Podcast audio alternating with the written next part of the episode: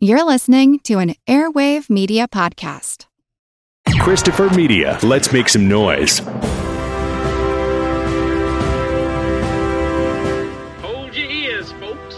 It's showtime. People pay good money to see this movie. When they go out to a theater, they want cold sodas, hot popcorn, and no monsters in the projection booth. Everyone pretend podcasting isn't boring. Turn it off.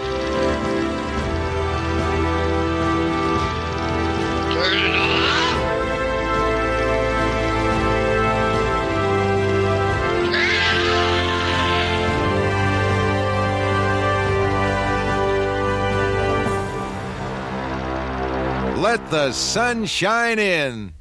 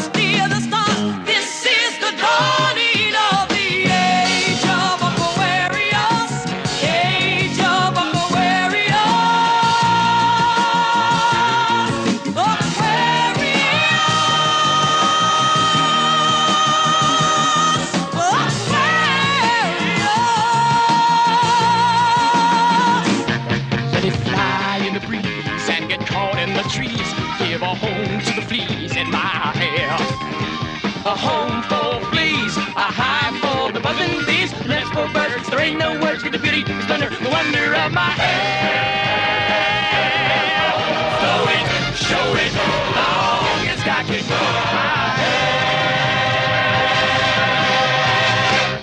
How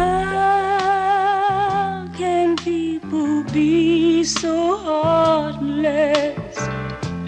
How can people be so cruel?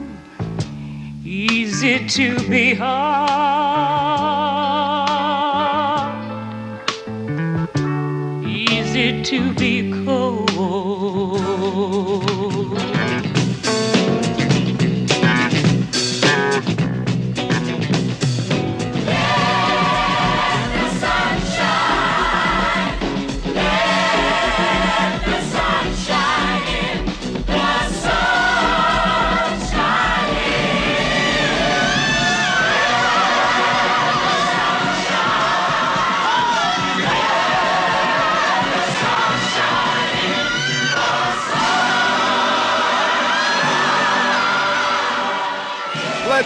Let the in. Hair, the film.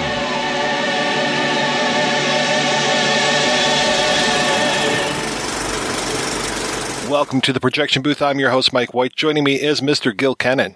Good morning, Starshine. The Earth says hello. Also in the booth is Mr. Lee Gambin. Hey, ain't got no nothing. I've got lots to say. It is the dawning of the age of Aquarius, and we are discussing Milos Forman's Hair, released in 1979. It was a film adapted of the famous, infamous stage play. It is the story of Berger, played by Treat Williams, and his friends who meet and interact with Claude Hooper Bukowski, played by John Savage, a hayseed who's on his way to Vietnam by way of New York City to see the sights before heading off to war. So we'll be spoiling the film as well as the musical. You have been warned. So, Gil, what is your history with hair? Its infamy preceded any direct relationship that I had. So my parents saw the stage production, the original one in London. And I grew up under the specter that they had once seen something shocking on a stage where um, a bunch of people got naked. That was basically what I knew for most of my life, and so of course it held some some deep uh, meaning and power um, uh, over me.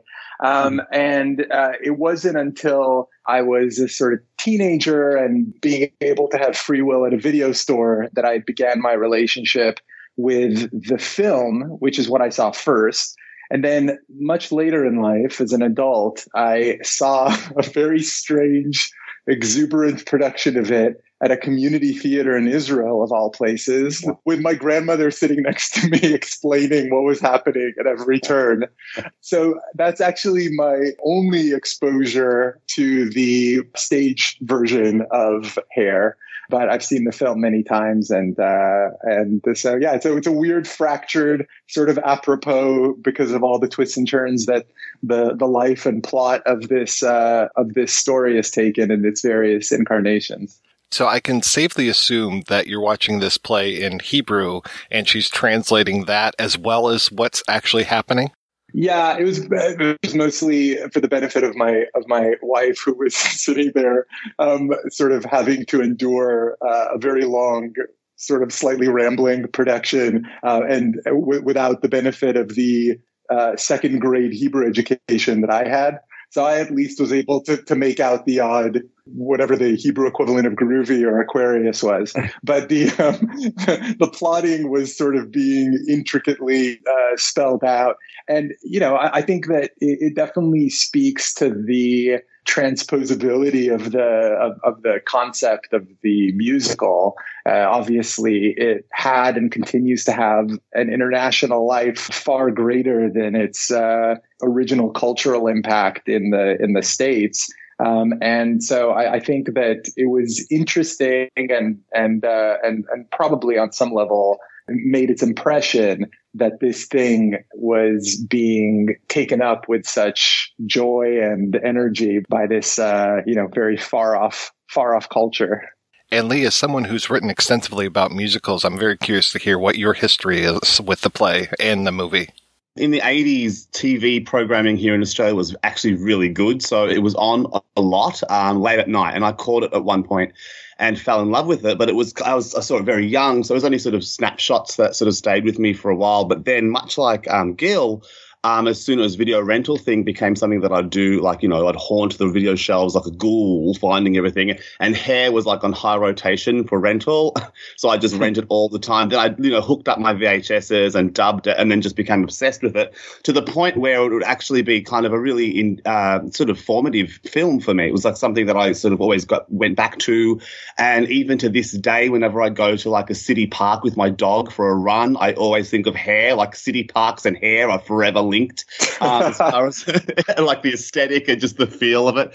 But yeah, it just had this sort of there, there was something about it. There was this energy about it kind of creepy element to it, this weirdness to it. I saw it at the same time I saw things such as um, Godspell and Jesus Christ Superstar and Stop the World I Want to Get Off and all these musicals that were kind of like chamber pieces or shows that kind of had this sort of minimalist aesthetic or sort of very stylistic sort of aesthetic. And also it made me fall in love with New York and just the locations of New York. And as a kid growing up in Melbourne suburbs, it was like, this is a, you know, this amazing fantasy world, which I've always seen in cinema, like seeing King Kong as a young boy and blah, blah, blah. But seeing it in this aspect for for hair. It was just something, there was something else about it, something so magical about it in a sense. But also, I loved its grittiness and its, its kind of bleak nature as well, um, even though there's hope embedded within it. Then later, in my uh, teens, I saw multiple productions of it, and then in, throughout my 20s and 30s. Um, and I've seen like really inspired productions and really well done productions and really friggin' lackluster ones. but but for some reason always loved it. There's something about it. I also bought the soundtrack album very young as well and became obsessed with that as well. And then, you know, got freaked out. I remember when finding out that, oh my God, half the friggin' songs aren't even in the film. And then, you know, being obsessed with that and then just researching it like, you know, forever and just being obsessed with the libretto and getting the libretto um, for my birthday one year. And, you know, just being sort of really kind of culturally invested in hair, the aesthetic, the way it kind of really is authentic. I think, you know, Rado and Ragni really wrote something authentic. It's not just peace and love. And I think there's um, this kind of concept of this show and the musical and the film are all about that, but not really. It's a really complex piece where the, the youth culture is really given its sort of authenticity and there's complexity and there's darkness within it. Like there's ugliness as well as all the beauty. So I like that aspect as well and just what the what Milos Forman does with the film and what Twyla Tharp does with the choreography just resonated with me. I was like, this is just blowing me away, and especially the first half an hour of the movie. I just feel like that's got the the biggest energy, um, from Aquarius all the way through to um, Ain't Got No. There's something about it that's sort of magical. The cast is brilliant, just everything about it. I think all the elements, and I had a kind of love hate relationship with it when I saw the musical done um, as well, because I thought this is not hair, you know, and I had this sort of purist ideology there that was like, this is not the actual production as a film. It's not what, you know, not what hair is. Um, because in a sense, I am a little bit of a purist when it comes to musicals. like I won't go and see a revival if it's all updated. Like I will not go and see a, you know, updated Godspell. No way. I want the clowns and I want the junkyard and I want it to be weird and culty. Um, not, you know, cool and jazzed up. So I think that's something about hair that kind of had this sort of um, uh, push and um, pull effect with my teens. But then I fell right back in love with it, seeing it again and again. And then when I wrote my book, We Can Be Who We Are, Movie Musicals of the 1970s, which chronicles um, 1970 to 1980, every film musical as well as TV uh, musicals.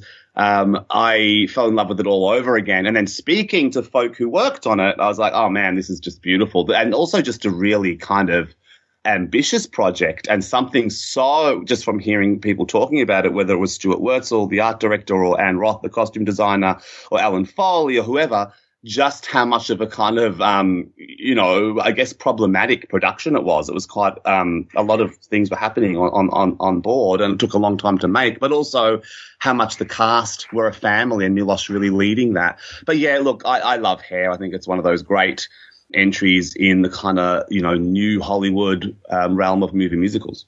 I remember renting this one sometime in my teens and really enjoying it, especially enjoying the twist that happens at the end. And we'll definitely talk about that. So as I said, spoilers. And then I saw it once in English when I was in my 20s down in Detroit, and it was a great production. But I'll have to say, I don't remember that much about the actual musical hair.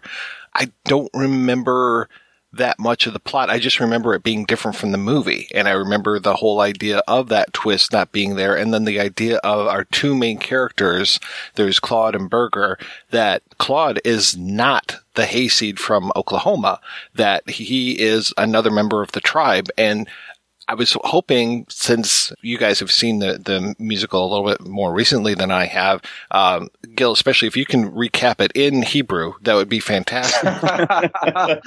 Remember, it's second grade peak Hebrew, so it's going to be very simple language. Are you are you asking about the this the essential difference between the stage production and the film. Yeah, I mean, if you remember, if not, I, am sure that uh, Lee can. I'm sure in. Lee. I'm sure Lee would be happy to. I mean, I, what I'll say is that my take uh, of the uh, essential difference between the stage production and the film one is that in the film one, we're dropped right into the middle of the tribe, uh, uh, where Claude and Berger and Sheila are firmly implanted uh, hippies within the tribe and that the the core focus of the drama is the love triangle between the three of them, uh, and of course the sort of will he or won't we, will he or won't he specter of Claude enlisting uh, for the army, and so obviously the film takes a massive step sideways from that plot, places Claude uh, as far away from the tribe, both geographically and aesthetically and um, and ethically as possible. He's a, as I think he describes himself in some of the material, a hayseed who uh, ends up going for a lost weekend to the big city, to New York, uh, ostensibly to see the sights for one last time before uh, going to the army and uh, and ostensibly to to fight in Vietnam, um, and is sort of sort of stumbles onto the tribe right at the start of his uh, New York experience, and through a series of misadventures is kind of pulled into their spell interestingly, uh, there's lots of very big swings that, that Milos took in, in the adaptation, but he basically took two of the three main characters and pulled them right out of this central unit, the tribe, so that Claude and Sheila are both outsiders. Uh, and both are kind of pulled in by the gravity of, of Berger uh, and Hud and, and, the rest of the gang uh, to have their dalliance, their dalliance with counterculture and uh, that has various effects to various varying degrees. uh, and as you've hinted, an incredible and dramatic consequence uh, for Berger, who was the most sort of firmly planted uh, at the start of the film.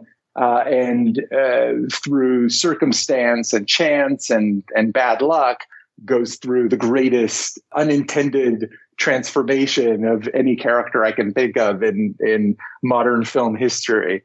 Interestingly, uh, and we can get into this later, uh, Lee, you mentioned the first half hour sort of weaving its magic spell on you.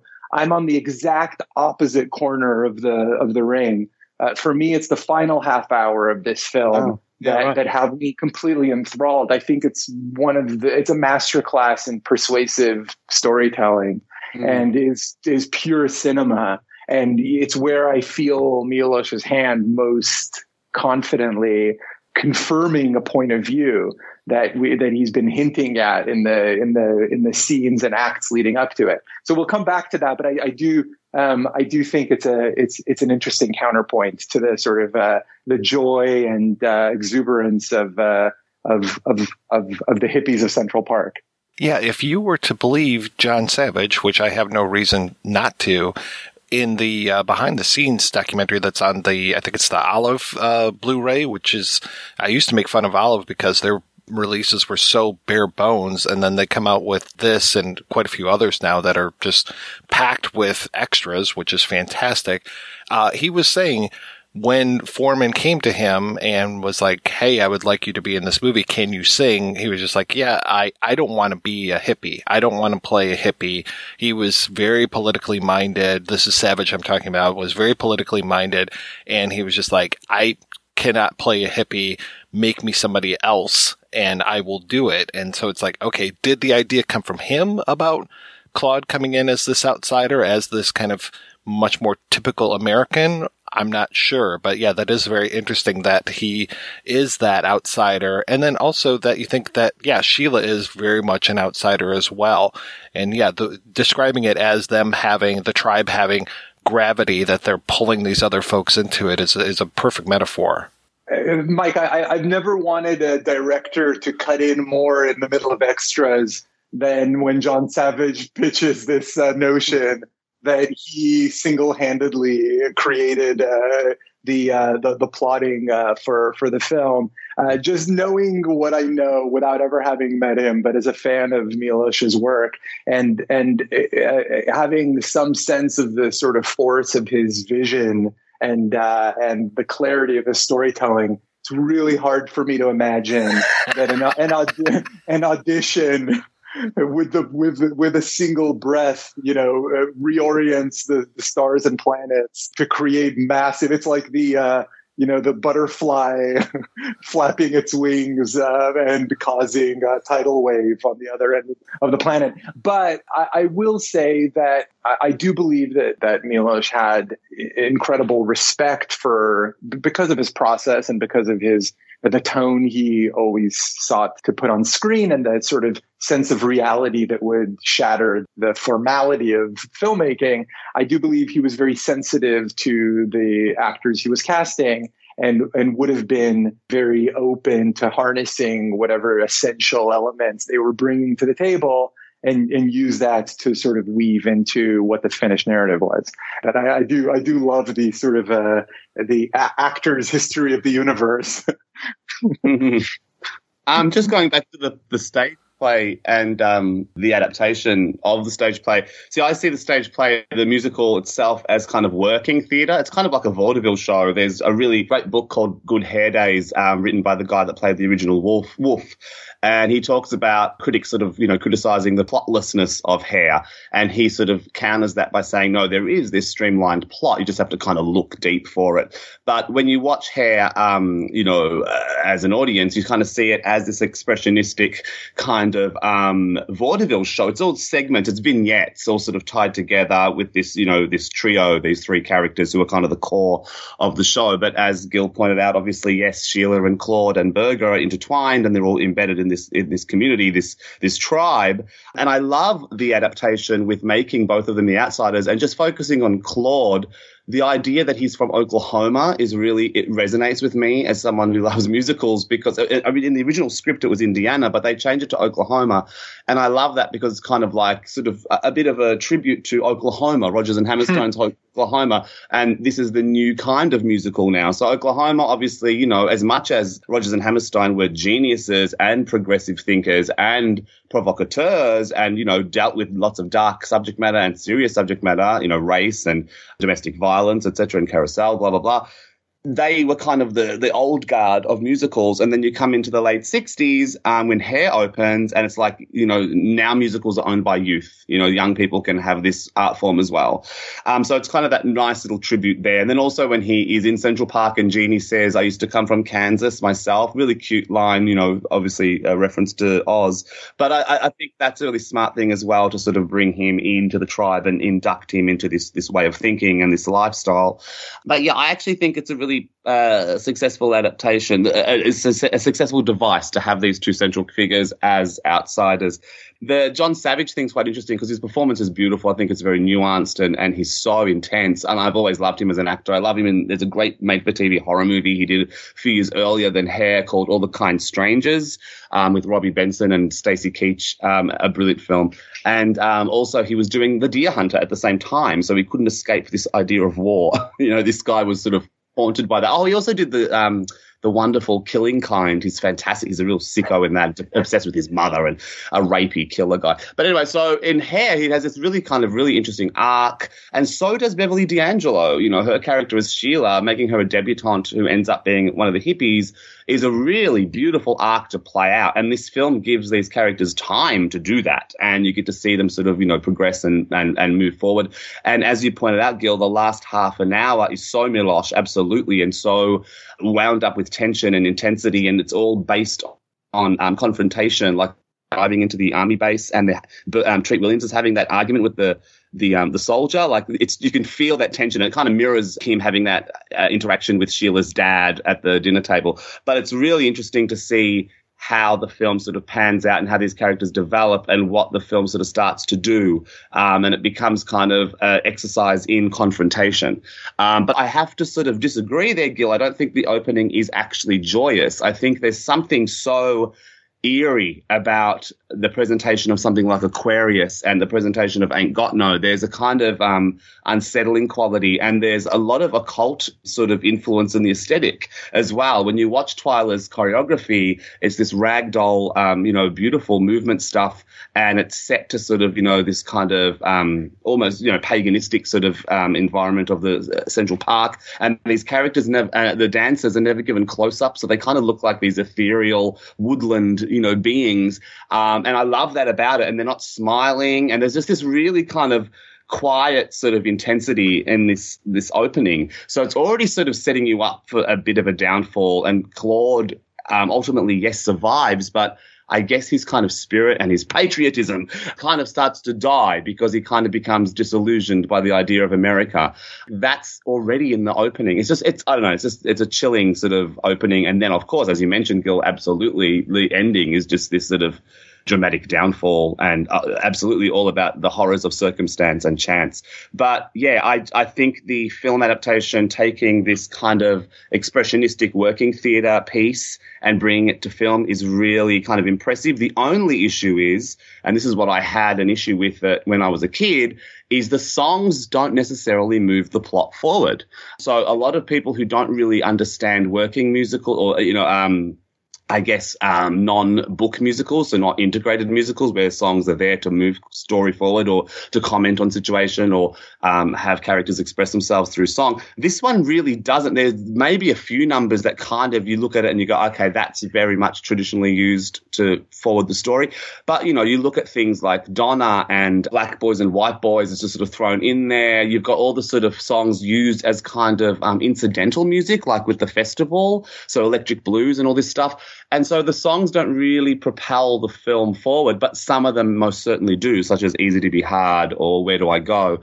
But it's, yeah, it's a really fascinating thing there because in, in the original stage show, when you're watching that, you just let you go for a ride and you go, no, these songs are doing a lot for me, even though it's kind of this sort of Magpie's nest of ideas, you know, brilliant ideas and potent and poignant ideas.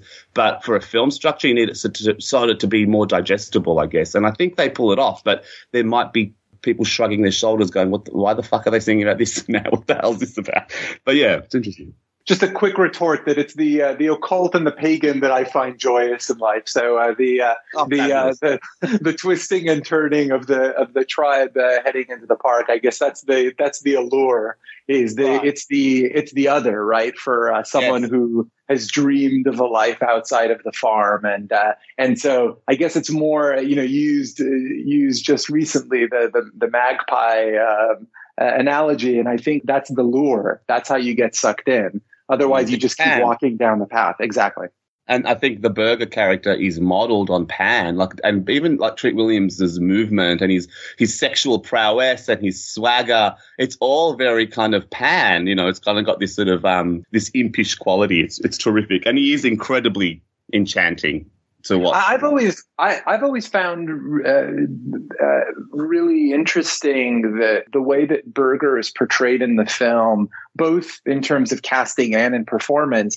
That he that he does feel like he's slightly too old for the character. Uh, that he's and, and, in some ways, and I, I think this is a, a whole a whole field of conversation, but he, he almost feels like he could have been a hippie in the initial go around in the in the early '60s, and is sort of still living in the park later when Milos is there with his camera. And I, I, I think what works about that is that there is a slight quality, you know, the other sort of straight adults in the straight world around him look at him and, and, and can, can easily sort of judge the choices he's made that have led him to be this dropout without consequence uh, who has no responsibilities, and, that, that's a refrain that comes up again and again in the film. You know, don't you take anything seriously? Uh, and and of course, the the, the movie's punchline is that he's going to have all that impish smile is going to be wiped off his face in the final frames. Uh, and and so I, I, think that's the ultimate setup. This idea that this guy is slightly too old, has a bit too much fun, a wink in his eye, is really kind of uh, eating the buffet of the uh, counterculture lifestyle, gorging on it, and it is going to have his comeuppance. And in that way, I think the film actually, and the, the film uh, story of this is uh, is very much a parable. And, and is, is proof that Milos really had something to say here about about the uh, the the, uh, the, the danger when the when the dream dissolves and what you're yeah. left holding at the end of the day hedonism killing you. Um, and mm-hmm. also, I love what Milos Forman does is he really wants to do something purely American. And what he does is he embeds the film, especially the opening sequences, especially the roles of um, Claude and Berger, with westerns. Like if you look at the film, it reads like a western. You've got a character like Berger who sleeps under the stars and you know has a sort of carefree life. He's kind of like the renegade you know, loner type. And then Claude, who's kind of like the sort of, you know, innocent who comes into this situation. And then you've got all the beautiful horseplay and um, as in actual horse play. Um, and, then, and, you know, so there's kind of like this really nice commentary on the classic American Western in this, you know, contemporary rock musical. Um, and I think that's like a nice tribute that Milos has for Americana. And I think that's embedded throughout the, the, the, the film as well. And just sacrifice and mateship and buddyhood, which sort of plays through the film as well as a major core theme. I think the film really exaggerates that outside of the stage musical, which sort of sees it more as a community community of, of these people, these young people, whereas this one is very much a buddy film, especially by the end. But yeah, really interesting, interesting work and just, just an interesting project for Milosh to take on. And also, it sort of makes sense as well, coming from something like Cuckoo's Nest, which is all about questioning authority. You know, Nurse Ratched representing the authoritarian voice and the oppression and of, you know, the oppressive society and these people, the inmates having to rebel. And this is kind of, you know, an extension of that. Um, so I think there's a real natural progression in his trajectory as a revolutionary and a filmmaker.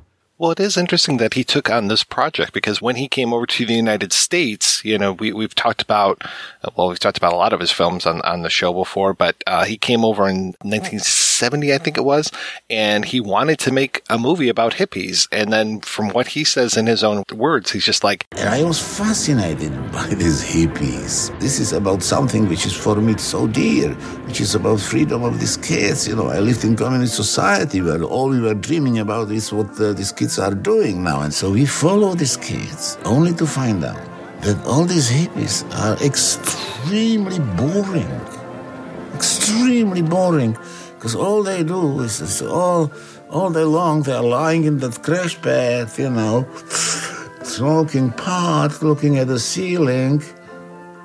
And then in the evening they just go out in the street, little bit like zombies, you know, asking for dimes and quarters so that they can buy some uh, bagels and uh, something to, to eat, and uh, buy some, uh, you know, marijuana, and then go back to the crash pad and lie down and look at the ceiling. So, yeah, it could be a movie, but we also started to talk to the parents of these runaway children. And that children are boring. But who really is going through drama are the parents. Oh, the parents are the more interesting characters. So that's what led to taking off. And so to make a movie about hippies nine years later, I wonder why he came back to this. But then I know at the same time, like I've seen him talking like, oh yeah, I saw the musical and I really wanted to do this. But it's like, okay, the, it's, it's interesting that you found hippies too boring in the seven, in 70, but by 78, 79, when you're making the movie, now they're, they're more interesting. I, I'm not sure what led to that decision, but I mean, he treats the subject very well. And, and to your point, it, it's, he uses them as, as more of a metaphor for America overall. There's two interesting things that that keep sort of hooking me back in. I mean, one of them, and this is uh, going back a little bit to the idea of coming from the outside in, which uh, I think for Milos was a necessary uh, handhold for for telling this story because obviously he's an outsider in American culture and was an observer, sort of on the periphery, stepping into the fray, just like Claude does at the beginning of the film.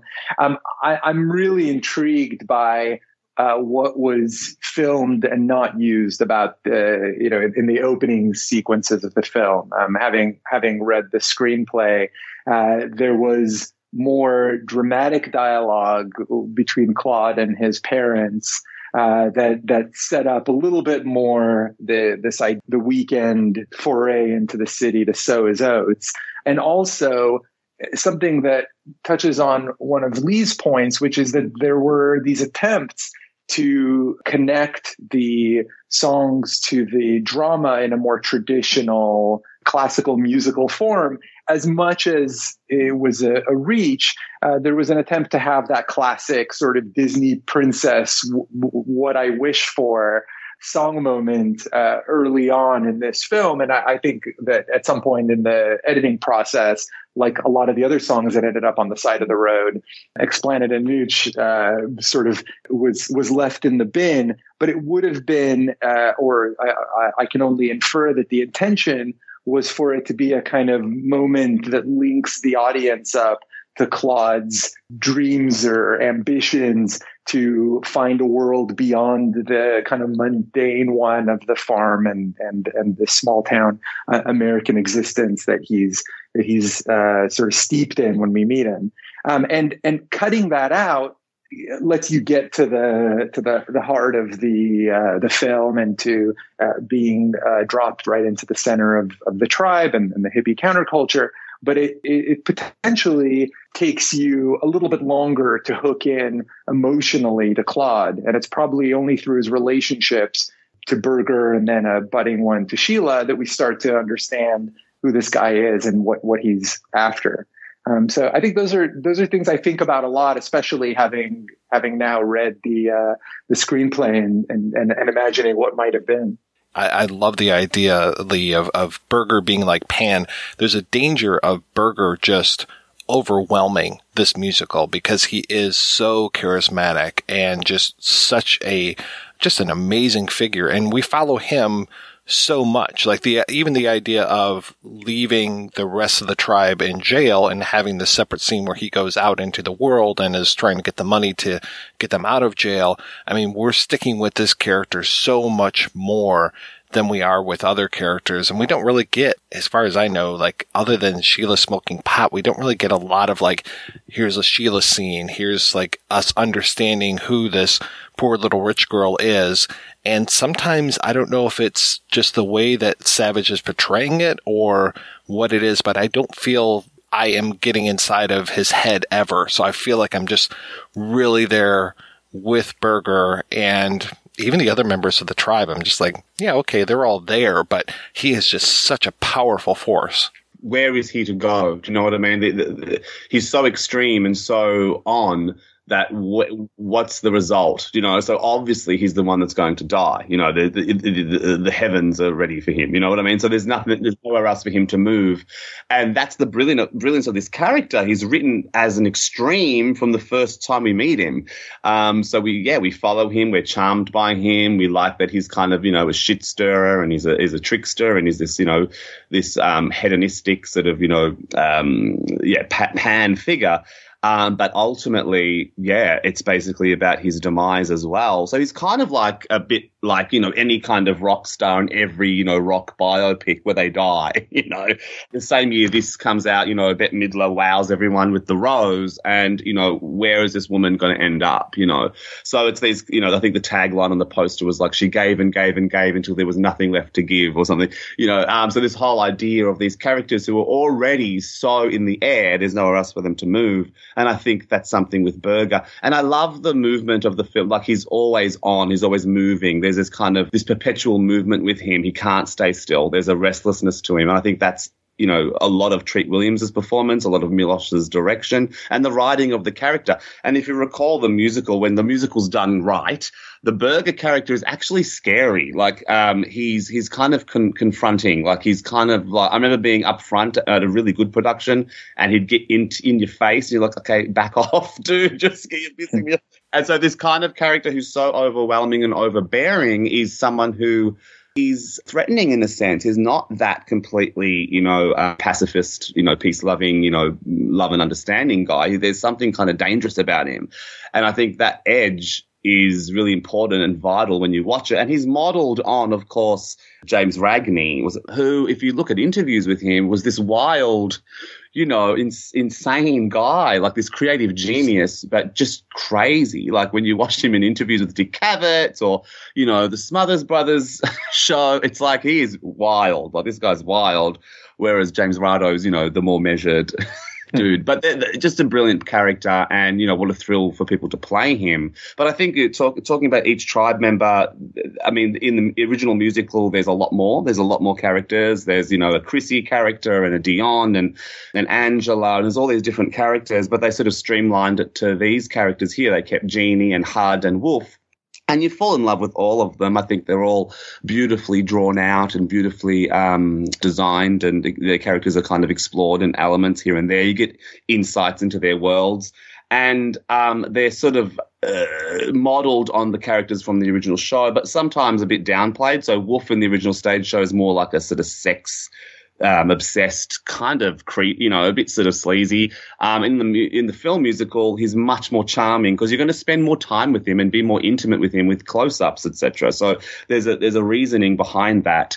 Hud is far more militant in the original musical. He keeps that, um, and Dorsey Wright is just stunning. Like he's an amazing performer, and he, he's so powerful and sexy and strong. And Annie Golden, my God, like she's just adorable. She's so beautiful, and you know, comes from punk. You know, in the shirts. You know, who were just you know the band a band that played alongside people like the Ramones and Blondie, etc. And she was this awesome CBGB's New Yorker, and this, with this great voice, and doesn't get to friggin' do her song, which pisses me off, which was the air. But um, her performance is adorable. Like I think there's a sweetness to her, and in the in the stage musical, the character's a little bit not as sympathetic. You kind of go, okay, she's a speed addict who's pregnant and doesn't know who the father is, um, and you're kind of left a little bit with sort of you know not really understanding this character really until you get to the film where you get this really fully fleshed out, beautiful, nuanced sweetheart, like this really adorable little kid. She's like a little orphan Annie, um, if Annie you know got on the bongs and hung out in Central Park. So I think. So I think it's really it's a really nice sort of um, pastiche of these different characters, and they also kind of look like they come from a long history of vaudevillian sort of um, uh, culture and artistry. They're kind of archetypal characters. They're sort of they're forever. You know what I mean? So they're not just sort of these youth culture, you know, expressions of the late 60s ideology or youth ideology, but they're actually stemming from something theatrical. And I think that's something that's really important when you watch this film because I think that's coming from um, the screenwriters world of theatre and also Milosh understanding storytelling, um, and also Twyla Tharp. I feel like I'm, I'm probably going to talk a lot more about her as we move on, but I just think this is as much of her film as Milosh's. Um, but yeah, it's a good combo. I think they're a really good dynamic cast. And as you said, Mike Berger is this, you know, incredibly engaging, you know, uh, sexy, um, seductive character, but also not without danger.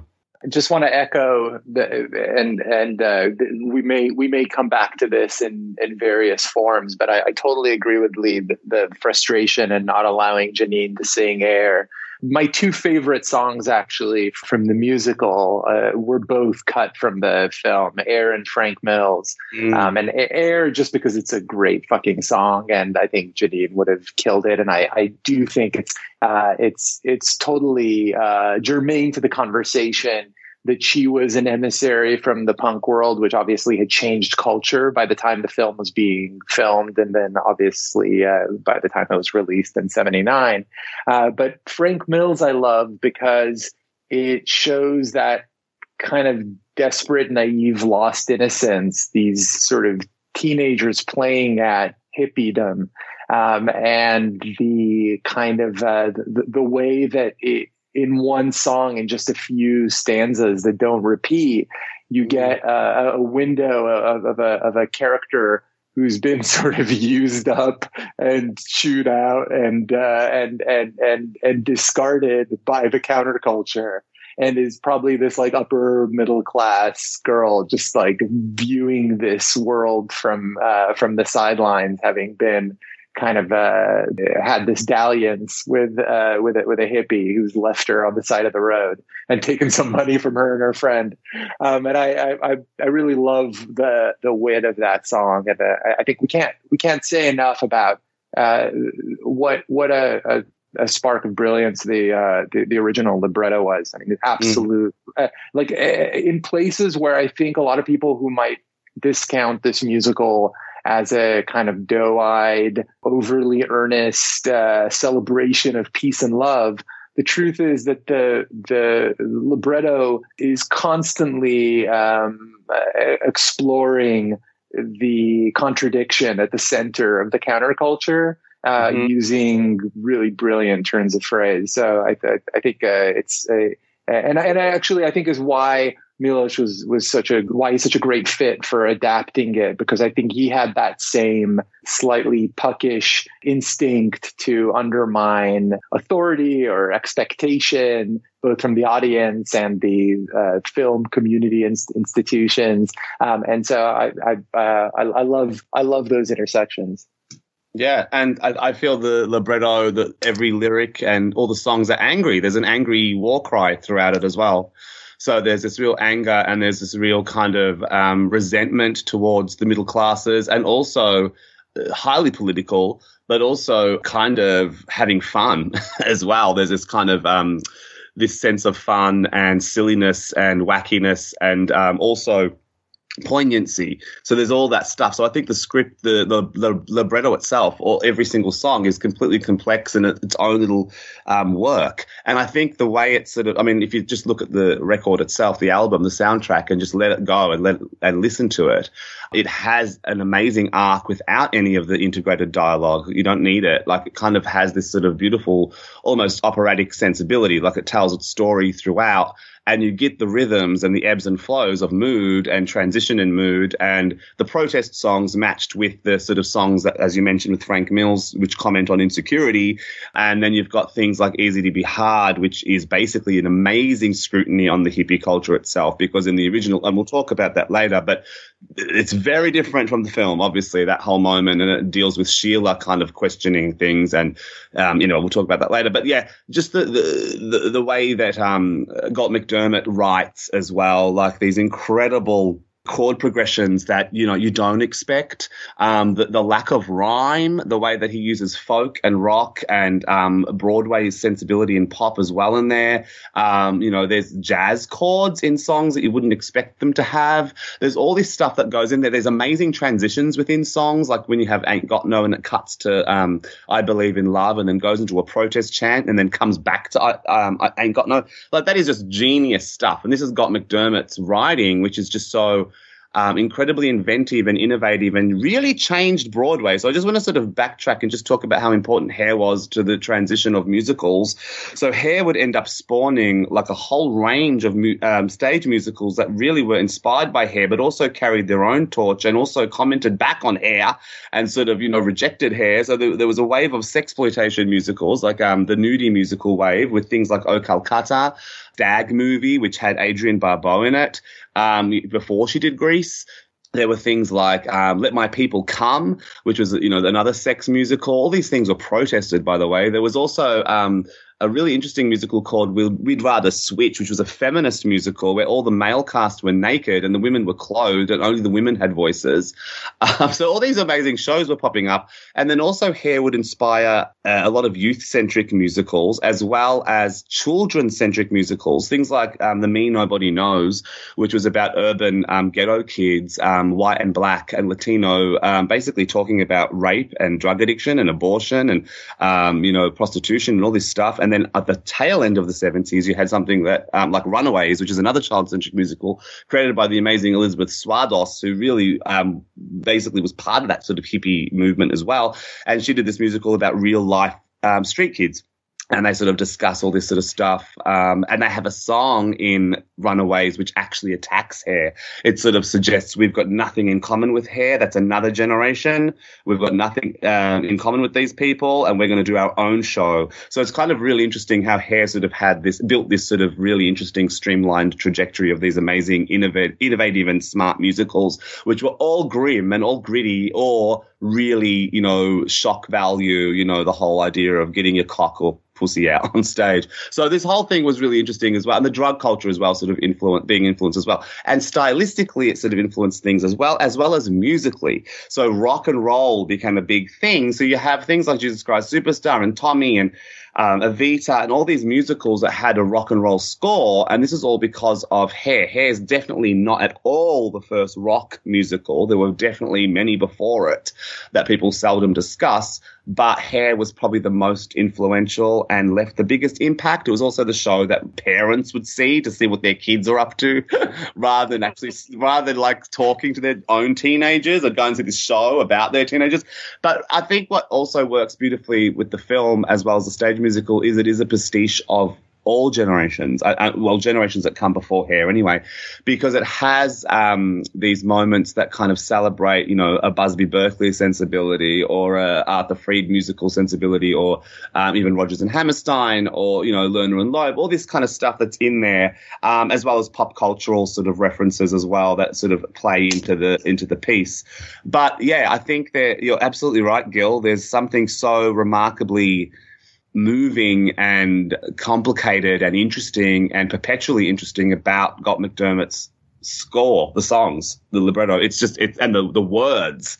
You know, um, I just think it's yeah, it's just, it's a it's something that's never been matched. You know, even like you know, so hair comes out and then, you know, quote unquote, Broadway grows up. You have Sondheim really coming in and basically doing, delivering really amazing pieces that really flipped the audience back in their seat and said, this is your life on stage and you're not exactly great. You're all fucked up. So he has things like Company comes out and Pacific Overtures, which comments on America's invasion of Japan. And you have Sweeney Todd at the end of the decade of the 70s and Follies, blah, blah. Even with all that stuff, it kind of still sort of uh, has been supported by the advent of the importance of hair because hair sort of starts to have this kind of really transgressive angry war cry, anarchic kind of sensibility that Sondheim can kind of look at and go, wow, even though my shows are really methodical and really, um, you know, streamlined and strong and strong in script and strong in structure and traditional, quote unquote, traditional musicals in a sense, hair is kind of really the the sort of uh, the lamppost that leads into this sort of decade of the 70s where everything's up for game Um, so I think that's really interesting, and, and it's fascinating that the film came out at the tail end. Like it's a it's a big deal to have ten or so years in between a stage musical and a film adaptation. There are you know there are absolutely other examples of that, but for the most part, you'll find that the turnaround is pretty quick. We talked about Evita last week, so that had that major gulf between the two as well. I should have said when we were talking about our history with hair, being a fan of oldies radio, I was familiar with some of the songs well before I ever thought about even renting the video. I mean, mm. Aquarius is out there. Good Morning Starshine is out there, which, you know, we're talking about how confrontational the musical is. These are the two most, I can't say neutered songs, but they're most radio friendly and the most audience friendly kind of thing because they're just all full of life and bubbling and things. They're, they're, it's not like Walking in Space or 3500, which is like such a fucking gut punch. The other two that I would hear on the radio occasionally would be maybe once in a while easy to be hard and then let the sunshine in again, which is like the joyous part. I mean, the flesh failures part of that is incredibly depressing and, and fantastic, but Let the Sunshine In is just like, yeah, hey, we're all celebrating. This is fantastic, which in the movie is just so ironic where it's at in the film and how it's, uh, you know, the visuals that go along with that. It's like, yeah, we, you know, it's like, uh, at the end of Easy Rider, we blew it. You know, this is not good. Like the, the, the scene before you see everybody singing Let the Sunshine In, we're at a fucking, uh, cemetery with graves going on forever. Let the Sunshine In, though, is kind of an anguished cry. It's kind of like do, you need to do this in order to survive or thrive. It, yeah, exactly. It's a pleading. So I think that's what it is. And yeah, the lyric in Flesh Failures is just brilliant. And also the, the marriage of film, the idea of film coming into play and to this into this psychology of this person who's about to die. Just really wonderful, wonderful stuff. And then also the echoing of Shakespeare. There's Shakespeare embedded throughout Hair. What a piece of work is man. Um, the, the lyrics in Flesh Failures that sort of uh, a chanting outside of the main soloist, um, the counterpart to the soloist. But yeah, absolutely. The, you mentioned the, the the the singles, the quote unquote singles. See, I have a massive issue when when artists cover songs from musicals because what happens is it takes it out of the context of the show. So as much as I love Streisand, I think she's a genius. You're an idiot if you don't love Streisand, I think. But uh, when she does somewhere from West Side Story, it it's you know you don't need to do that, Barbra, because because it kind of removes it from where that is in the in the show in the musical, which is really damaged and and and maudlin and so sorrowful and and and you know once again pleading for like tolerance and and love and acceptance and you know the end of you know racism, which doesn't happen. When you separate that and have it as a hit for radio, it just has a different sensibility altogether. So that's been forever. So if you think about um, popular American music, the hit parade was initially show tunes. It was like, you know, all the songs from musicals, well, not all the songs, but hits from songs, songs that were accessible. So they weren't completely specific to character or to situation. You could lift them and they could be their own entire thing. They were the big hits until the advent of rock and roll. And then when you get to the time of hair, heaps of artists are covering songs from hair. And you mentioned the two absolute, um, you know, most popular ones, which were Aquarius and Good Morning Starshine. Starshine.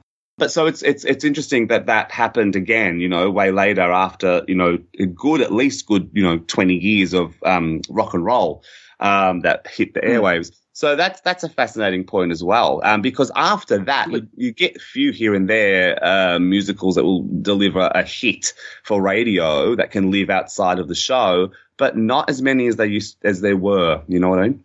Lee, I, I would just put in for for my piece that uh, specifically with the case of hair, I, I am a fan of uh, Nina Simone's uh, interpretation of "Ain't Got No, I, I Got Life." Because I, I, think she took something and recontextualized it because she's a, a, a, a woman of color and a genius, and and took uh, took a song written by three white men and and yeah. through through interpretation gave it new meaning uh, that made it a, a protest uh, a protest Absolutely. anthem. I would high five you if we were closer. I totally agree with you. I'm just saying, like, I think from a cynical point of view, when someone wants to just sort of cash in on the success of something, that's different to me than someone like Nina Simone who reinvents it and makes it right. her own, as you said. Yeah.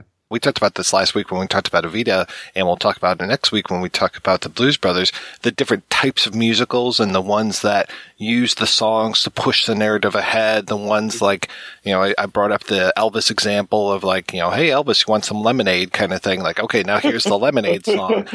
And it, mm-hmm. it, this one, it's, it, it, it was a really interesting mix of stuff because uh, I can't remember which one of you guys brought up Donna, but like Donna's just a weird song. Like it's in the middle of all of these songs, and all of a sudden Berger starts singing about Donna, and I'm just like, who the fuck is Donna? Like, there's no Donna in this musical. Yeah, in the stage show, he's dressed up as Tarzan. He swings around looking for this lost love named Donna, who is modeled on Madonna, the Virgin Mary. So it's this sacrilegious song. It's kind of attacking Christianity, and basically he's talking about he's talking about this girl as this conquest, this sexual conquest um, that you know um, she didn't dig his drug addiction, so he sort of you know she left him, blah blah blah.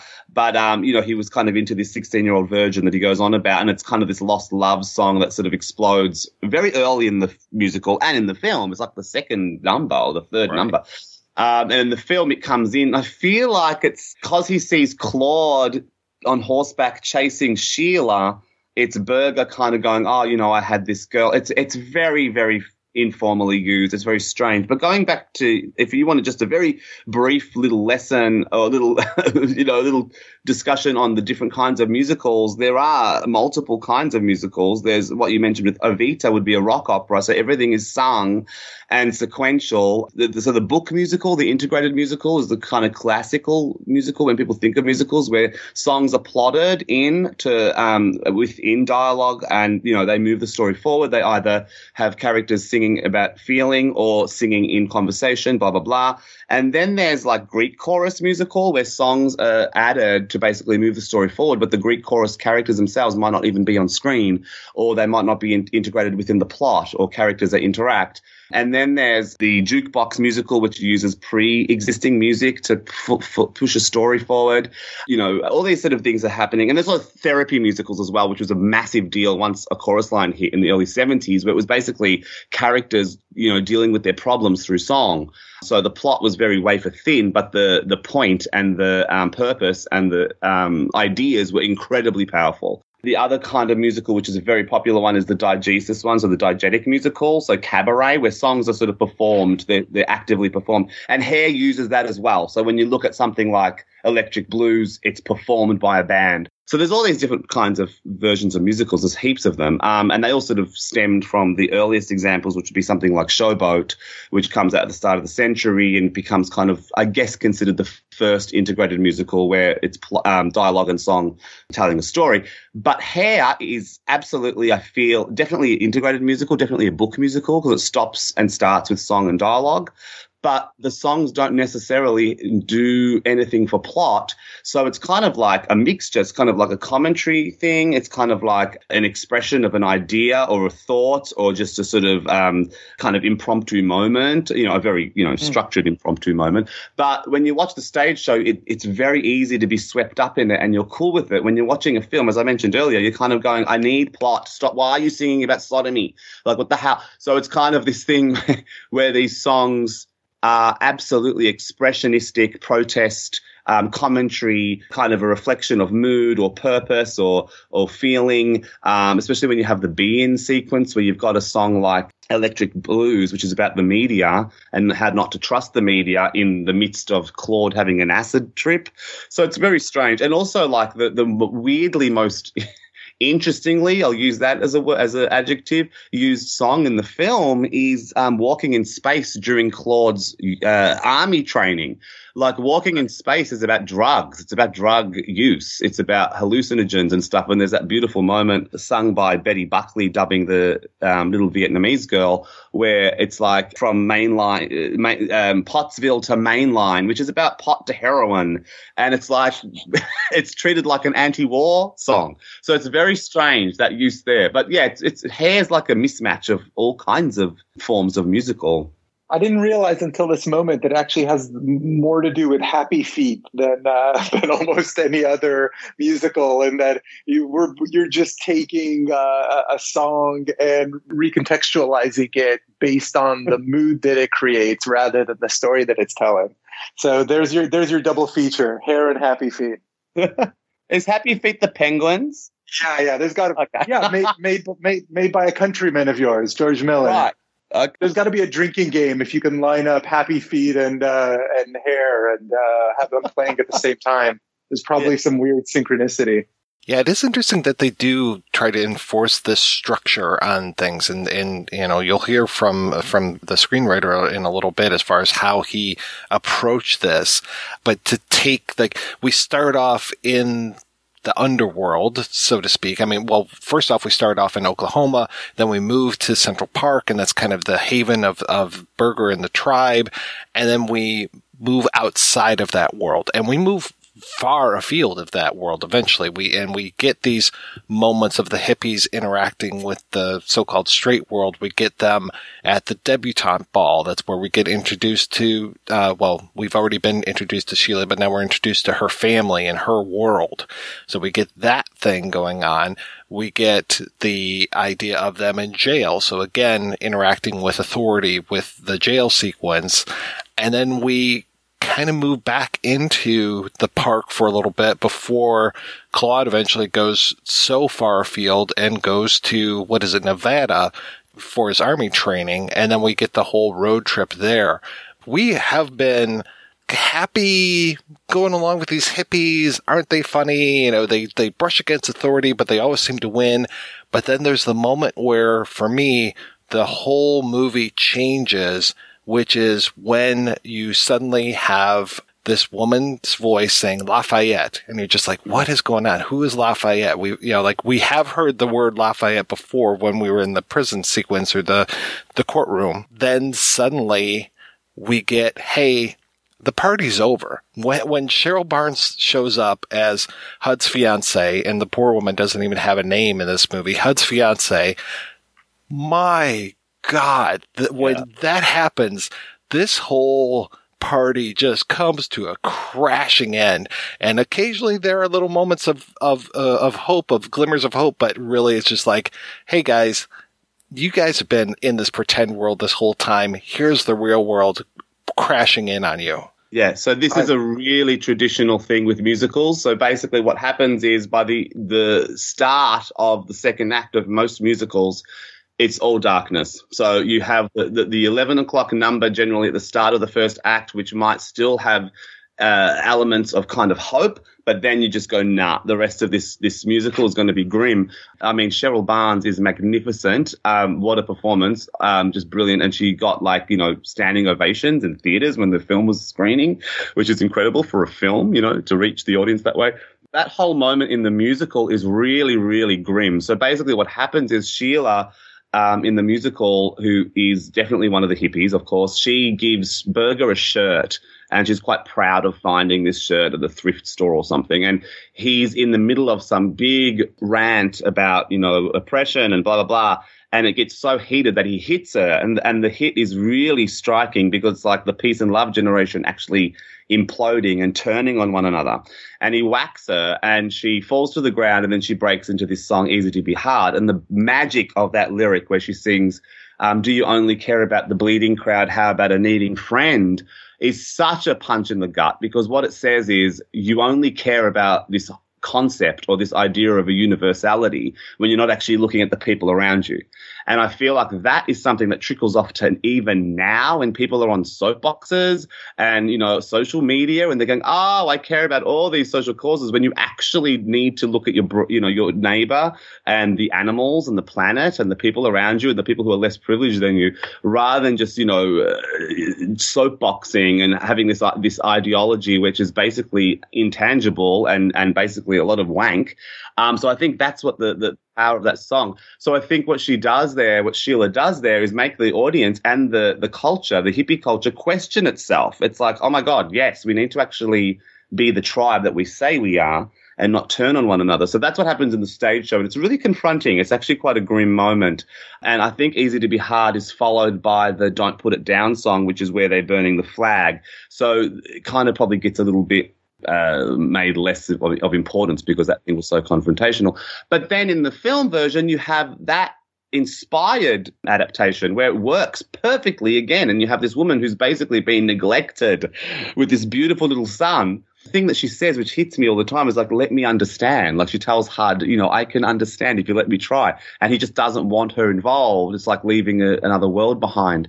So it works so magnificently in the film. And you're totally right, Mike. It changes the mood. And that's what musicals do. They generally would do that. If you watch a whole bunch of them, the mood will change. Things get grim, things get dark. You know, you know, if you look at West Side Story, you have Maria singing "I, I Feel Pretty" at the start of the first, second act, sorry, and then that's it. After that, you know, someone's people are going to die, you know, and then you're going to learn how to hate, which is the real tragedy of West Side Story. Maria learning to hate the character who doesn't hate. Hair does the same thing. So, and it's absolutely pivotal that that moment happens where it does. But yeah, it's a, a phenomenal moment in the film. I'm a really big fan of that story arc, and uh, I think Hud, Hud's fiance does shatter whatever lingering pretense we have that there is a Aquarian bubble that the, the, the tribe is living in. That what we're reminded of is that the park has boundaries, and the, beyond those boundaries is, is the real world, and that the real world has consequence choices have consequences. I, am you know, I, I, came into a lot of this with a, a an adage that my mother-in-law uh, uh, uttered casually once when we were talking to her about uh, where she was in the in the 60s, and uh, and she always used to say that they weren't rich enough growing up to be hippies. Um, and it really struck me that th- there is choice involved in the idea of being able to have as a as a lifestyle uh, the ability to sort of live in this uh, in this detached way. I think that's not glossed over by the film. Uh, when he really needs to, Berger can go home. It's a middle class home, but it's but it's still a nice place and his parents are there, you know, uh, ready to uh, ready to bail him out literally um, with just a little bit of cajoling about putting his jeans in the washer and you know uh, and, uh, and and and having a nice meal. And it, it's a good reminder that there's collateral damage to uh, the, uh, the, the lifestyle choice of these hippies. And and interestingly, I think this is actually a a central thread in the discussion of Hair, the film, and I, I know we're we're going to dedicate a portion of our conversation to it. But but what what she does, uh, Hud's fiance, or uh, you know the mother to his child, is she slams the 1970s into the film. She comes in and she looks like the year that, this scene was filmed, 1977.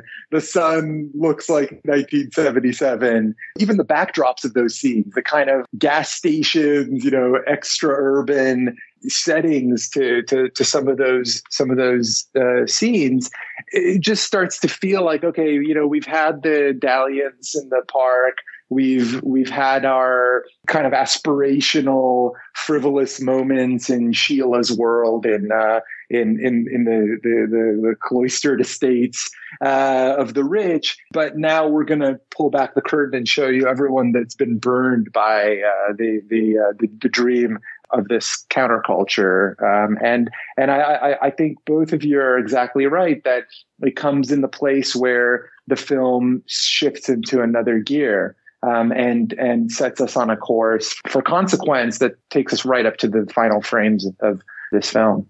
Yeah, it's no coincidence that the next song that we hear is 3500, which is one of the most striking songs of the, the film. And I love the way that it goes through this I've seen people compare it to Allen Ginsberg, the way that the lyrics are formed in the first part before moving into the second part, which is kind of like a song and dance part, and then moving back into that. And it's just, it's a, it's a really, really remarkable song, and it's such a, a cry of anguish. And it, the title of it comes from the idea of 3,500 Vietnamese being killed a month in Vietnam, which, you know, is, nothing. I mean, they really need to get some Donald Trump numbers in here if we're going to talk about people being killed a day by COVID. I mean, come on. It's such a drop in the bucket, right?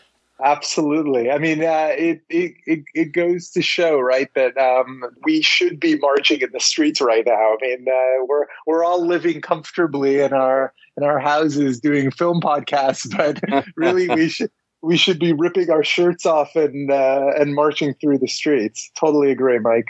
At least doing some performance art in Washington D.C. I spoke to Stuart Wurtzel, the production designer, and one of the main things, one of the main causes of grief for him during this film production was being able to tell the cinematographer to shoot away from graffiti that was contemporary to 1977, 78. So it was kind of like, you know, this graffiti would not have been there in 1968, so we have to work around it. And then keeping the sort of aesthetic matching the aesthete of 68. But also remarkably interesting was Anne Roth, who was just incredible. She was so wonderful to talk to, so dry and wonderful. But she hadn't seen the film for ages. And she goes, I'm going to have to watch the film again and then you'll have to call me back. She bought a copy, watched it, and then call, and we conversed again. And then she was flooded with memories and gave me like um, about 10 or so original costume designs. Like she sent them to me, which were really awesome and definitely were kind of, I guess, exaggerated ideas of hippiedom because what she wanted initially, what she wanted eventually was a much more stripped down, very, very grounded, earthy kind of style to the characters. But she also wanted to age the costumes. Um, she made the dancers wear the costumes over and over again so they looked dirty naturally. They were sort of aged and, and, and filthy naturally. And when you watch that olive Blu-ray that you mentioned earlier, Mike, you get to see the grime and it's wonderful. Um, so it's, it, it's really interesting how she sort of designed them, but then also dressing the extras, she would sort of tell these people, like hordes and hordes of people, to gather the, the most late 60s items of clothing you'd ever grab. So, and that, and they did that kind of successfully, I guess, in the last moments of the film. But Twyla Tharp's dance troupe, the actual core tribe outside of the real core tribe that we follow, the, the tribe that we see in Central Park and Aquarius and Central Park and Ain't Got No, etc what I love about their costuming is it's very sort of urban still. There's nothing that sort of screams, you know, um, stereotypical hippiedom. Because when you watch productions of the Hair musical and you see people who have no idea, they go all out with the freaking caftans and headbands, and, and it's like, oh my god, settle down. Whereas you look at photos of like the original productions, even the 1977 revival, it's you know people in a in a in a you know sweatshirt and a t-shirt and you know dirty skirts and stuff like that. It's just very much what the, these young people just wear. And if you watch things like Woodstock, it's so not what people have sort of fabricated or, or exaggerated. So I think that's Anne Roth's genius as well in collaboration with Twyla Tharp, just making the, the costuming fit the dancers so it moves beautifully. And when you watch them dance and you know have these amazing movements that they do, this ragdoll sort of stop start style dancing, it can't, like I said earlier, it does look ethereal and pixie-like and weird. And these these people kind of look like they're um, a moving cell formation. They kind of live in the park and look like they sort of live there and immerse themselves within it and hide. And it's really weird.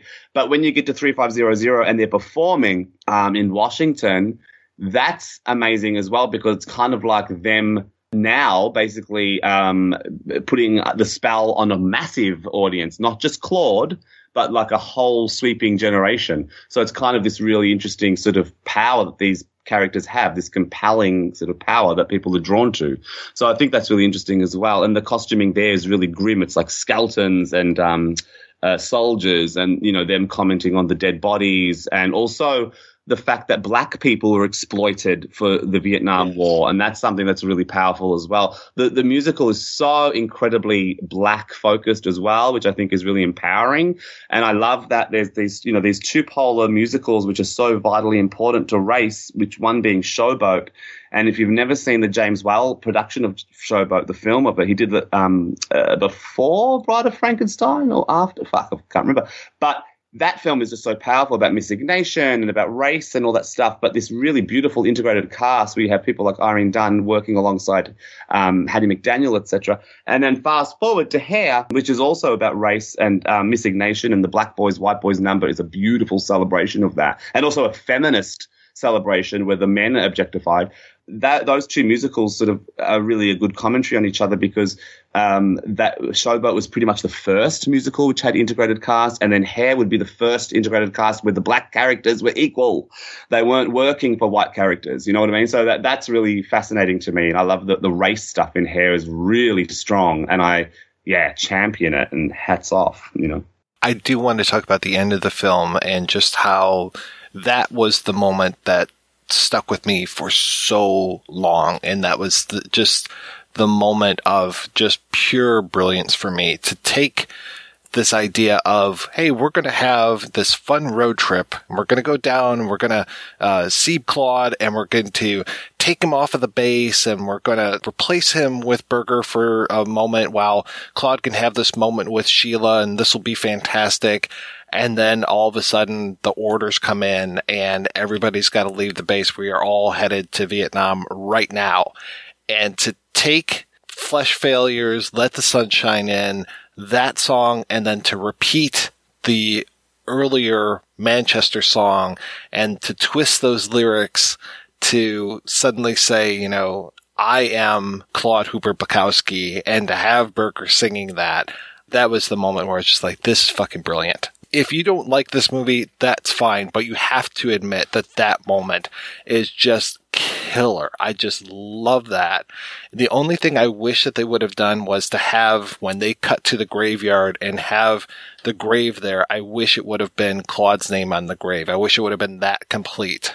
Mike, I, I'm 100% in agreement with you. I think that it's the only moment of audience pandering in a film with very uh, bold choices uh, by our storyteller. It feels like a moment for just, you know, those in the back who may have missed that uh, that that Berger Berger took the hit for Claude. It doesn't track. I mean, the, the screenplay, which again is a is an imperfect tool to judge a film by, because anybody who's ever made a film knows it's a document in support of a finished product. It's not the finished product. The, the screenplay lists the uh, the gravestone as yet another uh, unmarked grave, you know, unknown soldier, and so at least that leaves the ambiguity that uh, we know that the tribe has gathered to pay their respects to their fallen leader, Berger. Putting his name on there is a little bit of storytelling nonsense, but it's a testament to the power of what comes before and just after it that I still find it so overwhelmingly powerful and emotional every time I see it. And it's the juxtaposition of Flesh Failures, Let the Sunshine In with just brilliant film pacing. I mean, it's, it's just, uh, it's, it's a, it's a tour de force of, uh, of, of cutting those final sequences, the, uh, the progression of the, uh, approach to the base, uh, with the hesitation that Berger is showing to follow the drill sergeant and the rest of the company onto the tarmac or onto the trucks. There is just a it's it's pure it's pure Shakespearean tragedy, and it's it's great. It's like a it's the final moments of Romeo and Juliet where you're just you know that everyone is just half a step behind their intentions and destiny is you know a full step ahead of all of them. Um, and uh, and I, I, just love the, the the power the, the the force of the filmmaking. And I, I, I always feel something in those final uh, sequences that come that come after it when we see what I can only interpret as not a sort of documentary view of the hippies racing to the gates of the White House in the time that the film was set, but rather uh, a, a, more direct observational window into the, the lasting effects of that generation. Uh, I see it as a contemporary moment of the road that was trod by Berger and Bukowski and uh, and HUD and and and the rest of the gang remains vital, and that there is another generation, in fact, an ocean of them that is uh, that is holding up the the torch. Um, and I, I find it, you know, completely superlative uh, filmmaking.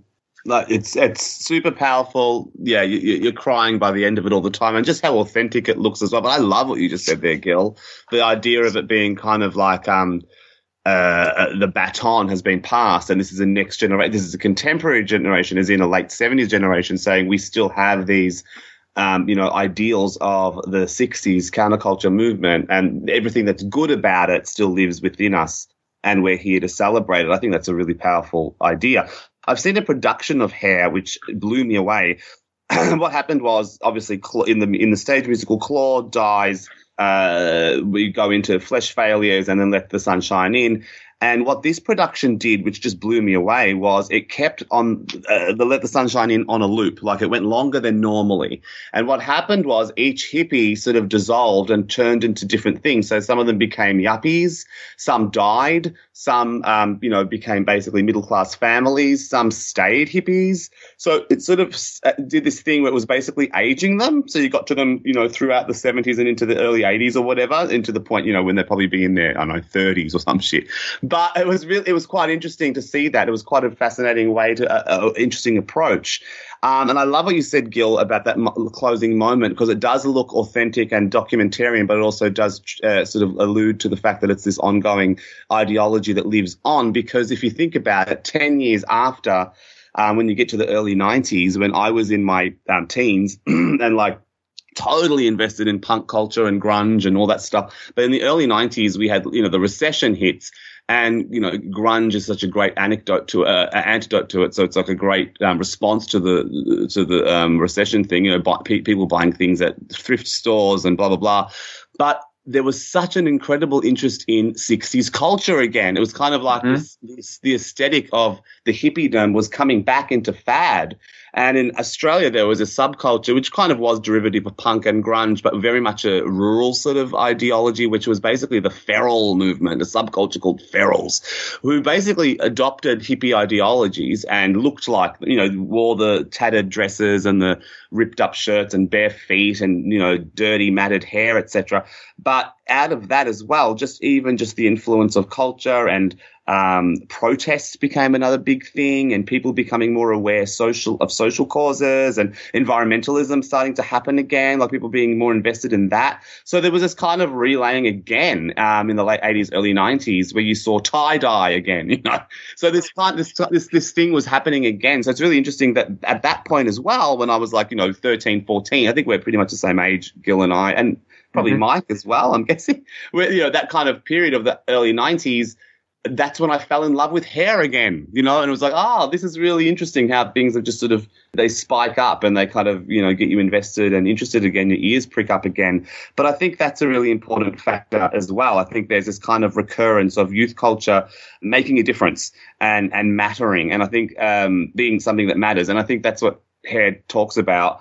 Um, and also the idea of hair being about a generation of a subculture. So the counterculture is massive. It's en masse.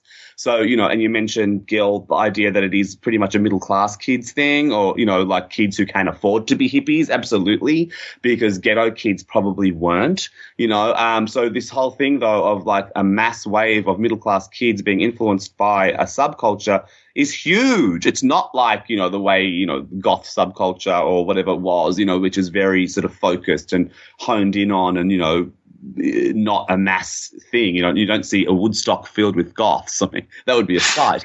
But oh um, God, now that's all I want to see. That's how do we make so that happen? Yeah, yeah. So it's it's interesting. So I think yeah, there's something that really sort of speaks volumes about youth culture with hair and also all the other films that sort of circulated around the same time about the hippie movement whether it was something as intimate as Butterflies Are Free or something as game changing as Easy Rider. The, the, the, counterculture of the hippie movement really did have a big impact. And because it came in at the same time studios were dying and the auteurs were coming out and the new Hollywood was forming, it's obvious that it was so influential, you know. So I think the end of Hair, the closing moments of Hair, the stage musical and the film is kind of like a, a reminder of how important the, the, the essence of the, the, the ethos is. So I think that's that's something. And yeah, absolutely. Every time that moment where they're all rushing and the songs, you know, swelling, it's tears. It's it's a beautiful moment. And also because it's married with the death of an ideology as well. This Berger character, who's just this free spirit, you know, is dead. You know, so it's it's it's it's kind of like a bit of a a bit of a, a paradox. Well, and knowing that this is actually coming out in 79 and it's just like, okay, Reagan's going to be occupying that White House pretty soon. And things are just going to be really bad really quickly. But we can definitely talk about that in the second half of the show. So let's go ahead. We're going to take a break and play a pair of interviews. First, we'll hear from Steve Wright himself, actor Miles Chapin. And then after that, we'll hear from the screenwriter of Hair, Michael Weller. And we'll be back with both of those after these brief messages. Hi there, faithful projection booth listener. Chris Stashew here. If you're looking for even more deep dive film discussion, both old and new, on and off the cinematic beaten path, check out the Culture Cast. Every episode, I'm joined by a different guest as we traverse the cinema landscape, talking about not only our monthly theme, but also some of the year's biggest films. I'm even joined by the host of the projection booth, the one and only Mike White. So if you want to listen to even more conversations on film, head on over to culturecast.com or find it on all podcatchers, both Android and iOS. The new streaming service, Film Movement Plus, opens up a world of award winning entertainment, including some of the best films from around the globe. Among the hundreds of titles waiting for you to discover are some of the best films from 2020, including The Wild Goose Lake, Zombie Child, and more.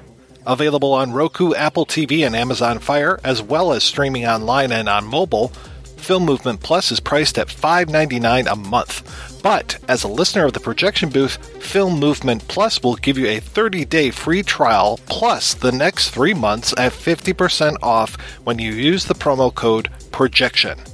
Sign up today at filmmovementplus.com. And for one lucky listener every week this month, January 2020, I am giving away a full year's membership to Film Movement Plus. Be sure to follow us on Twitter at ProBoothCast.com for more information on how you can get this great prize. This is Adam Spiegelman, the host of my second favorite movie podcast called Proudly Resent at proudlyresents.com. And you are listening to my favorite, the number one, The Projection Booth. Mike put so much work into it. If you listen to my show, I put no work into it. Enjoy the rest of the show, you lucky son of a gun. From what I understand, show business was kind of in your blood and you started really early. Yes, I did. That is true.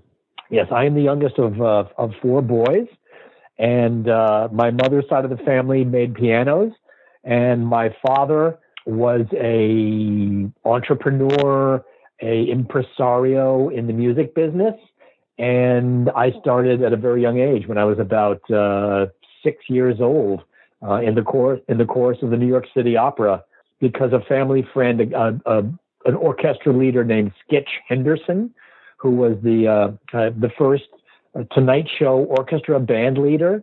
He was conducting a production at City Opera, and uh, he he asked my parents if it was okay to put me in the chorus, and they said yes, and and away we go. That was it.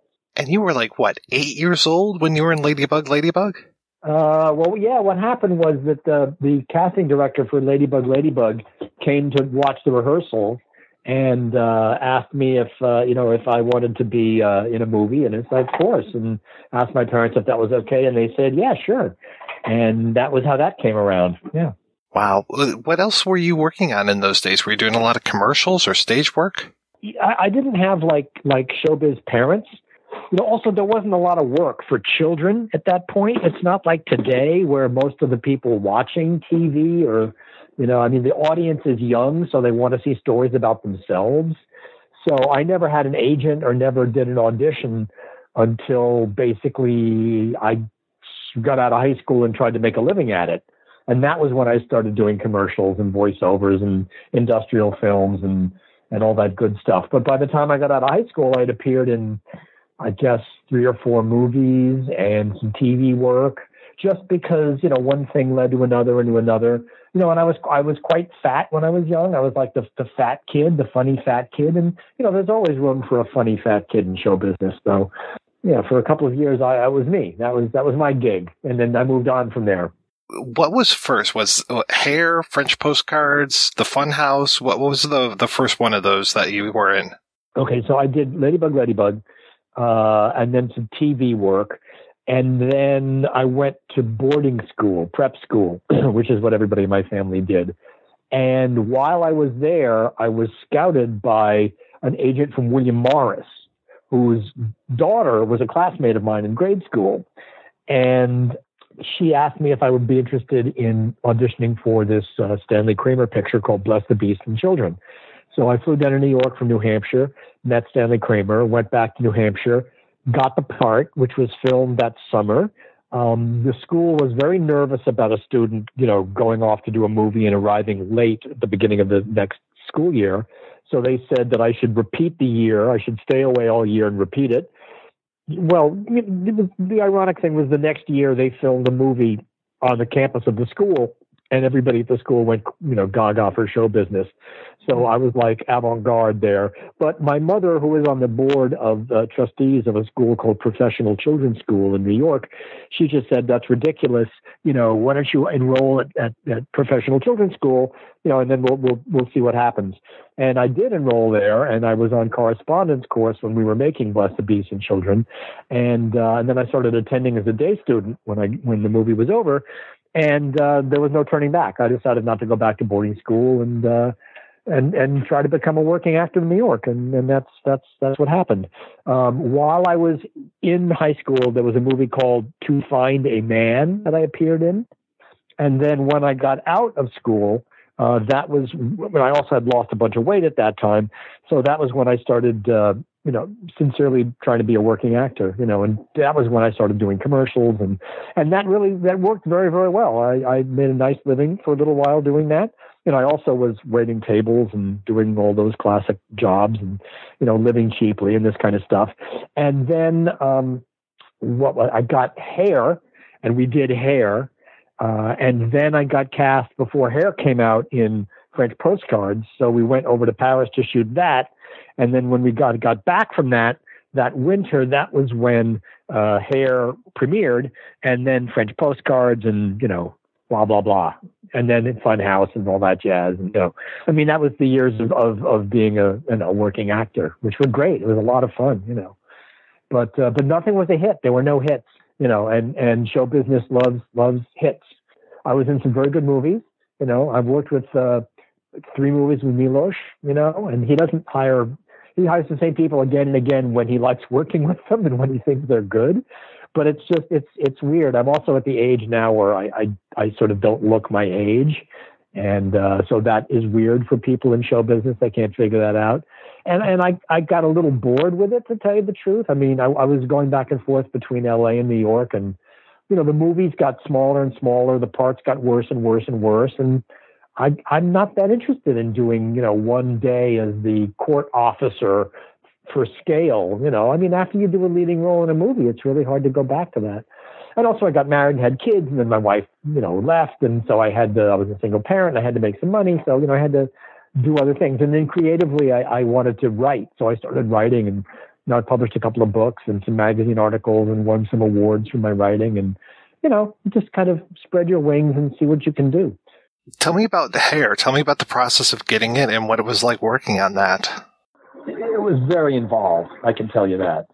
Milosh is very, was very careful about who he cast in his movies. Um, if you were lucky enough to work with him, you had an experience that you could use as a standard for collaboration for the rest of your life, which is rare because a lot of directors don't like actors, don't trust actors, don't know what they do. Milos is very rigorous with his his casting, but once you're on his team, he makes you feel that there's no one in the world more appropriate than you, that there's nobody should be present playing this role than you. I mean, it, it's just, it's a very, very special um, kind of feeling. It's hard to describe it. I mean, it's far and away the best, well, not the best, and one of the best collaborations creatively I, have ever had. I mean, Milos was just, I mean, by the end, it, it got down to like with the Man on the Moon. I mean, it was basically a phone call at home you know, Miles, how are you? Miles, I'm fine. What's going on? Ah, we're doing this movie. Yeah, I know. I read about it. You want to be in it? Of course I want to be in it. Okay, they'll call you. And then, like, you know, somebody calls and says, show up Thursday. You know, it, it doesn't matter. You just, with Milos, you just, you go. I mean, when we did People versus Larry Flynt, he sent me the script and I read it. And, uh, and then he wanted a meeting. So I went up to Hampshire House where he had an apartment.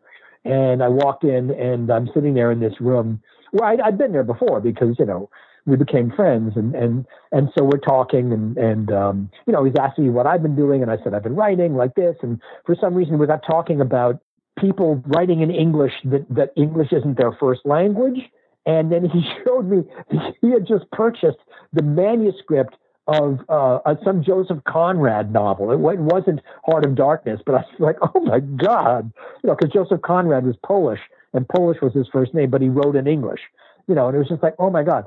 And then I, I noticed, uh, like on the floor was there was this wallet sitting there, and I picked it up. and I said, Milos, is this your wallet? And he goes, that's not my wallet. And I opened it up, and it was um, it was Jennifer Jason Leigh's wallet. And he said, oh, oh, I'm sorry, she was just here. She must have fallen out of her pocket. You can give that to me. So it was like, you know, Jennifer Jason Leigh was just having a meeting and she left her wallet there. And then, like, after half an hour of conversation, he said, Did you read the script? And I said, Yeah, I read the script. And he said, Did you like it? I said, Well, it's an incredible story. I had no idea. And he goes, Yes, yes, yes, yes, yes. That's why we're making this movie. It's an incredible story. And I said, Great. So what do you want me to play? And he said, I don't know. I don't know yet. I want I want to put together a team you know, to be the, the, the, the people on the magazine. And I'm talking to Steve Buscemi and I'm talking to Vincent. Um, and I'm talking to all these people and, and I want you there. And I said, well, of course, you know, whatever you need, whatever you want, you know, because when you're in that sort of level, you, you're kind of making it up and he's very free with improvisation. I mean, he just wants interesting, real behavior on screen. I mean, that's it. And it's like a magic carpet ride every time you, you work with him. Um, so yeah, I mean, I think in People versus Virus Dead, I think my screen credit is Miles, and I think I think my character was like maybe had one line in the script, but when we were working out, you know, with Vincent Schiavelli and Crispin Glover, yeah, was a great guy. Um, you know, like basically the three of us when we were in shooting in Nashville uh, or rather Memphis, you know, there would be local actors and the three of us, and then we went to L.A. and it was local actors and the three of us. So we were sort of like the, the team. And, and Vincent, of course, had worked with Milos many times before, and Crispin hadn't. But Crispin was sort of got with the program pretty easily, you know. And it was basically let's rehearse, and then if anybody's got something to say, say it, and let's see. And then if we like it, we'll keep it in. I mean, it's a very, very free environment to work in, you know. I mean, that's why he was shooting like the hair, especially with multiple cameras uh, especially the, the, the musical numbers. And if somebody did something on camera that was interesting, it stayed in the movie, and then that person would get called back. I mean, that's what his movies are. They're full of very real human behavior. But in order to get that from your performers, you need to create an environment where they feel free to, to behave. You know, I mean, he said that to me once. He said, please don't act, just be. It's the greatest piece of direction I've ever gotten, you know. And, uh, and, and like everybody who's ever worked with him, I mean, two things about everybody who's ever worked with him is number one, they'll do an imitation of the way he talks. Everybody does. And then number two, they will tell you that, you know, working with him was one of the highest experiences they've ever had. And, and I, I you can ask anybody who's worked with him. I mean, that's it, basically. I mean, everybody, I mean, I, I, I from Mandy Patinkin, you know, to John Savage, you know, I, I bet if you asked Jack Nicholson, he would say the same thing.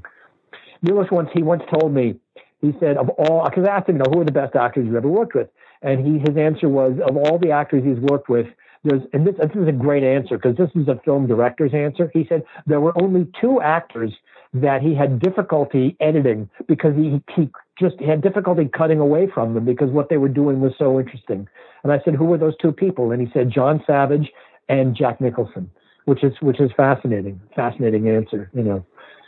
And also, he had a very special relationship with women. Milos loved women, and women loved Milos.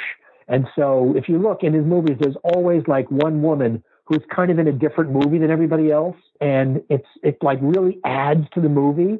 And it, I mean, it's not a sexual thing with Milos and the actress, although there's there's kind of a tension there. It wasn't like he was, you know, bawling the actress during the shooting, although maybe he was. I don't know. But it's more like just something, some connection he made with women, with the, you know, because literally go and look at his movies again, because there's always just somebody who's just in a different movie, and usually, it, it, I mean, it's Louise Fletcher in One Flew Over the Cuckoo's Nest. You know, in Hair, it's Beverly D'Angelo. You know, and it's just it's amazing. And of course, the big regret in my life was that I didn't get to be in in Amadeus because I had I think three screen tests for it.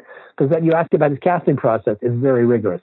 And when it's a period or a costume drama, it's even more rigorous. First, he, he gets you and one on one and you talk and you read and have you seen this? What do you think about this? You know, Milos knew that I came from a, a classical music background, you know, and Milos actually knew my father. Around the time we did hair, my father was the dean of the School of the Arts at Columbia University. And he actually helped Milos get a green card because he made Milos the head of the film school at Columbia University. And Milos said, well, if, if, if you know, if I, I if, first of all, Milos is a product of film school, Prague Film School. He said, I would love to do that. I need a job because it'll help me get a green card, but I want you to bring my professor and colleague from Prague over, a man named Frank Daniel, uh, and I, I want to bring him into the school too. So that this sort of right after we did hair, that was when that all happened. So he, he knew that, you know, I come from this kind of a background. And then the, the second two meetings were screen tests in costume and wigs with various actors and actresses, sort of like chemistry readings, but they were filmed. They weren't, uh, uh, you know, they were filmed with with uh, video cameras. Same thing with hair. I mean, we had a, a couple of readings and meetings, uh, and then I did a reading with uh, with Treat Williams and Beverly Angelo, and then we shot a scene in Central Park, you know, with, with just a handheld video camera. You know, very rigorous. You know, and it, it's it's agonizing, of course, as for an actor but it's it's it's worth it. You know, it's really worth it. Were you going for the title role in, in Amadeus?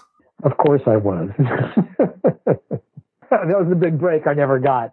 You know, it was funny because because somebody said to me during that process, they said, "Wow, that's that's really huge," and I said, "Yeah, that's pretty good." And they said, "What's the script like?" And I said, "Well, I can tell you this: whoever plays this role is going to get an Academy Award nomination."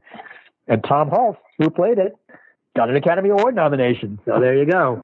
Yeah, and then I, it was funny because I once asked Milos how come he didn't use me, he didn't cast me. And He had the best answer ever.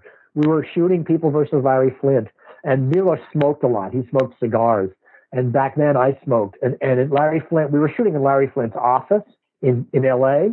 And the only place we could smoke was in the stairwell. And because I was one of the featured actors, they let me smoke with Milos. And also the ADs, they liked it because they knew that Milos and I were friends. So, you know, if they needed 15 minutes, they would just say, Milos Miles, go smoke, go, go away for 15 minutes. So we'd go in the stairwell and we'd smoke cigars and, you know, talk. So in one of those talks, I, I said, you know, why didn't you use me in, on, uh, uh, as, as Mozart? And he looked at me and he, and he, it was brilliant. He didn't miss a beat. He took a cigar out of his mouth and he said, because you've got too much class. And it was like, perfect answer. perfect answer, you know? Oh, but it would it would have been amazing. Now I can tell you this. I also, um, you know, my father worked with Leonard Bernstein quite a lot and was one of Leonard Bernstein's uh, executors in his estate. And I so and I I knew Lenny and his, and his kids. So I called him up when when I was in the process of playing, you know, thinking I had a chance to play Mozart. And uh, and I said, listen, if I get this role, will you teach me about Mozart? And he said, you know, he said, are, are you for real? And I said, yeah. I mean, I just had a screen test and there's a chance I'm going to be playing Mozart in this movie. And he said, he said, dear boy, you know, you come and live with me for a week, you know, and I will give you a tutorial about Mozart. Can you fucking imagine that? One on one with Leonard Bernstein about Mozart? Oh my God. You brought up the Steinway name. I grew up with the Steinway piano in my house. Of course. Everybody had one. you must know how to play piano as well? No, I don't. I don't play. And I wrote a book. I wrote a book about Steinway pianos, but I, I don't play the piano. I was I played woodwinds when we were growing up. My brother Ted plays the piano. My brother Hank played the cello. My brother Sam played the violin, and I played the oboe. But I don't play. I know all about them. I know how they're made. I know, you know, I can bore your ears off about pianos and the piano business, but I, I can't play it. And I, I wish I did. It's a great, great skill. I just rewatched Hair. I'm trying to remember. Do you get to sing and or dance in that? No, I, I'm I'm in some of the, the musical numbers, but I'm I'm non-participatory. Uh, I'm sitting at the table during the number "I Got Life" when Treat Williams is dancing up and down the table, and then in the acid trip sequence, I'm in that sequence, and then the other ones in my scenes are basically dialogue scenes. I almost felt bad for you because you you play such a square. Yeah, I thought so too. And at one point, I went to Milos and I said, Milos, can I ask you a question? Yeah. And I said, I'm a pretty sympathetic character, and you know, and these these these hippies, these leads, you know, they're not very nice. They're not treating me very well. And it's it's it's not that I'm like trying to be likable, but I mean they they steal my car, they steal my girlfriend. Or is, isn't the audience going to have a little sympathy for me, my character? And he goes, no. And I said, why? And he said, because I won't let them. And I didn't really know what he meant. But if you see the movie, you know, the second time that they actually come back and steal the car and she's in on it, right? And most of the dialogue is, is improvised in all those scenes because those were the scenes we did the screen tests with. And we were all wired up for sound. And Milos basically, you know, he, he, he gives you freedom to improvise. So a lot of the dialogue is, you know, is, is improvised. And Michael Weller, the writer, was on the set and he was listening in. So if there's anything you said that wasn't appropriate, he'd say, you know, well, I'm not. Once I said ain't, and he said, I'm not sure that your character would say ain't, and I said, you're absolutely right. I, you know, and, and even there was one time where I, I said they were wiring uh, for some shot, like outside the car, shooting in from outside into the car. I said, I, I think I got a line here. Just put, a microphone inside here, you know. Uh, and I forget what the line was. If we, I mean, it's in the movie. Um, you know, and, and like I, I, it's, it's such a triumph when you when you improvise a line and it ends up in the movie. You know, uh, it, it's great. I mean, I, I had a lot of experience with that. Every every Milos Forman movie improvs have ended up in the movie. It's great. Um, but anyway, if you see it, so it, it, that scene cuts away to like Good Morning Starshine. You know, I mean, it's like you know we're in a different movie. We're in the desert with this beautiful song, this helicopter shot, and it's like bitty bitty boo bop, litty bitty ba ba boo doo. You know, it's like nobody cares. You know, leave the kid in the dirt. He's gone. You know, our, our leads are in the desert. You talked about the scene uh, where Treat is dancing on the table. How long did it take to shoot that thing? That was the first sequence I shot, and that took that whole party sequence took a number of days. And I would say just the interior of that number alone was three days, four days. But you, first of all, you have to understand that every single move of the dance was choreographed in advance. Okay. Uh, Twyla Tharp was on the set. Treat is a consummate professional. It also comes from a musical theater background. So it was great because what happened was, um, you know, the ensemble, all the party guests and everything, we'd shot outside first, then we went inside in the in the mansion. It was all on location. And and Mike Hausman was the first AD, and Mike Hausman is a, a legend in the in the film world. And he basically said, "Okay, ladies and gentlemen, uh, please come in." And a lot of the extras were extra script. They didn't know what they were doing. He said, "Please, we're going to give you places to sit. We want to tell you what's going to happen We, we now the party moves indoors. The the hippies that were outside of Crash This Party are going to come in and they're going to do a little number here for you. And we're not going to tell you what it is or show you what it is because we want to capture your initial reactions. And we want you to remember what your initial reactions were when you first see this so that we're going to be here for three days doing it again and again and again. So, you know, this is the way movies are done. Take two, take three. We're shooting with multiple cameras, which they had like four or five cameras at once. And the whole table was set with the flowers and the china and the glassware and everything. And um, they said, okay, everybody take your places, right? And then uh, he said, uh, Milos. And Milos said, okay, is everybody set? Yes, okay. Treat, and Treat got up and he said, Thank you very much. And he proceeded to stand up and basically walk through the number. It was amazing. I mean, there's like, I don't know, 150 people watching. So he like puts his first foot on the table and he says to the prop guy, like that wine glass needs to be four inches to the left. And the guys move it to the left and make a mark. And then he does his first plant and turn, and he says, okay, those flowers need to be six inches down the table. And he basically just sort of marked his steps down the table. And, and still, we didn't know what was going on. It was just like, what is he doing? He's stepping and he's turning like this, okay? And then Milos said, okay, now what's going to happen is he is going to get up to music and he's going to do a dance with those moves that he just did. And here's the thing I don't want him to break any dishes.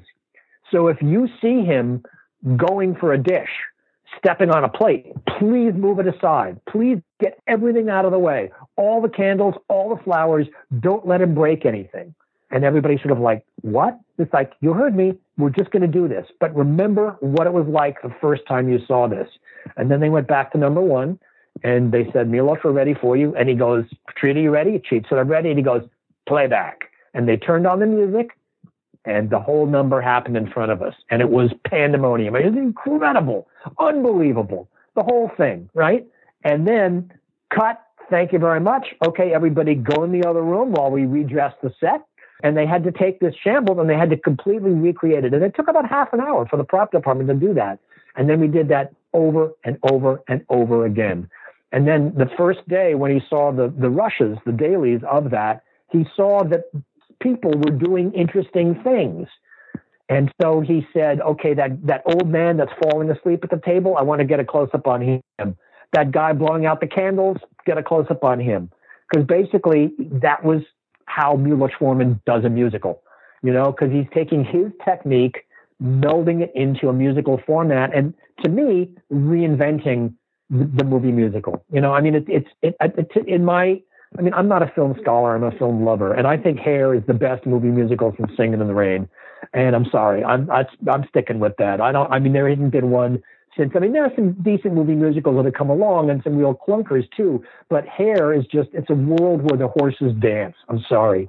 You know, and it's funny because Stanley Donen was a, was a friend of mine, and I talked to him about this once. And you know, Stanley basically invented a certain kind of grammar in films, and he acknowledged that but everything he did was pre-planned. You know, all those shots, you look at those numbers and sing them in the Rain, and it's like, okay, we're going to have the dolly shot here, and then we cut, and then we're going to cut to the boom shot and the crane, and we pull back, and then we're at this.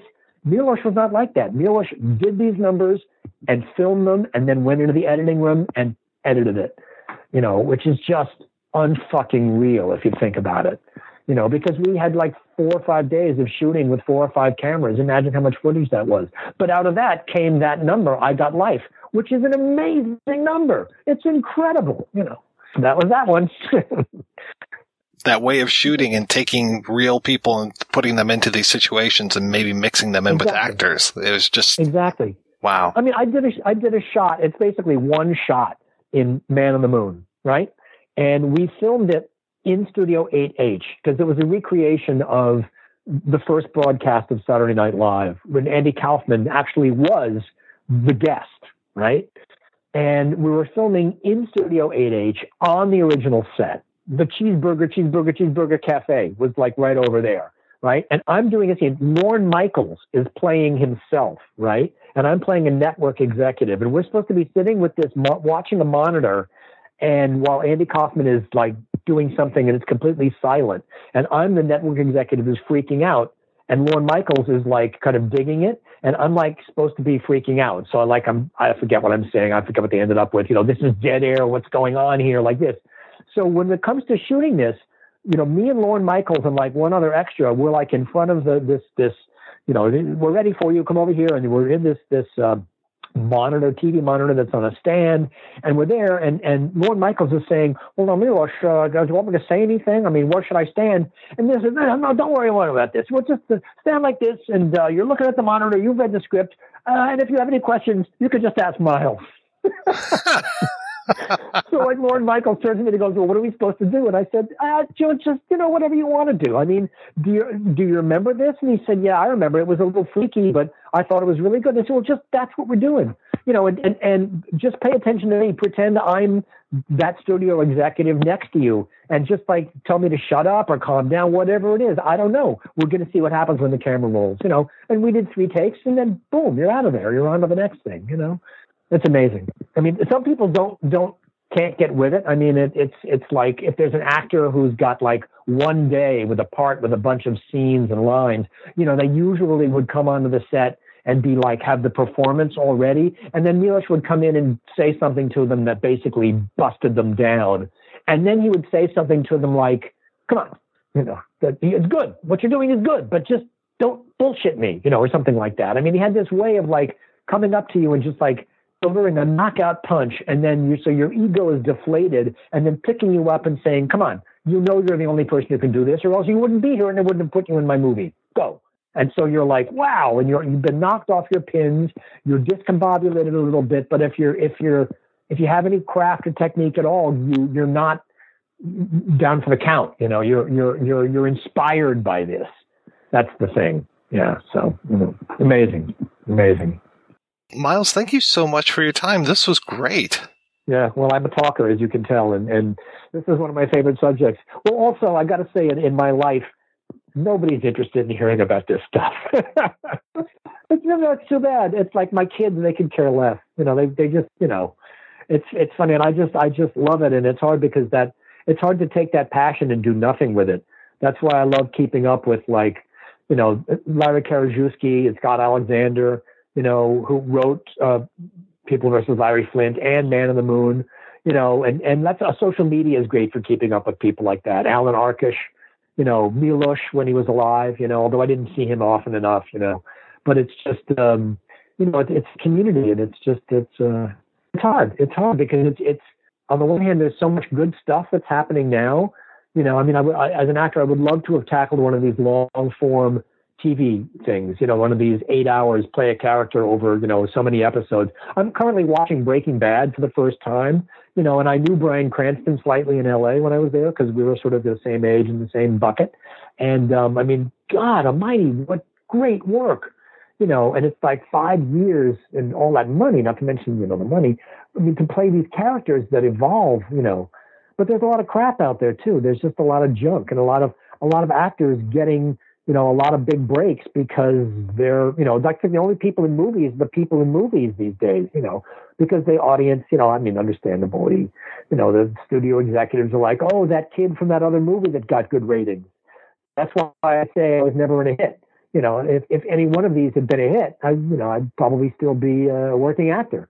But it just, it just, you know, it didn't happen. I mean, what happens is I, I you know, occasionally I'll, I'll meet somebody at, uh, a party or I'll go on an audition, which happens very, very infrequently. And it's some, you know, guy in their 20s out of film school and they look at their resume and they go, Oh my God, you worked with Billy Wilder. Oh my God, you worked with Frank Perry. Oh my God, you did three movies with Milos Forman. Oh my God, my God, I, I want to, win. I want you in uh, Tobe Hooper. Oh, oh, oh, oh. You know, I'm like, yeah, yeah. And then, you know, they end up offering me the part of, you know, uh, medical examiner number two. You know, one day at scale plus 10%. You know, it's just like, you know, not interested. Just, just don't even bother. Just don't want to do it, you know?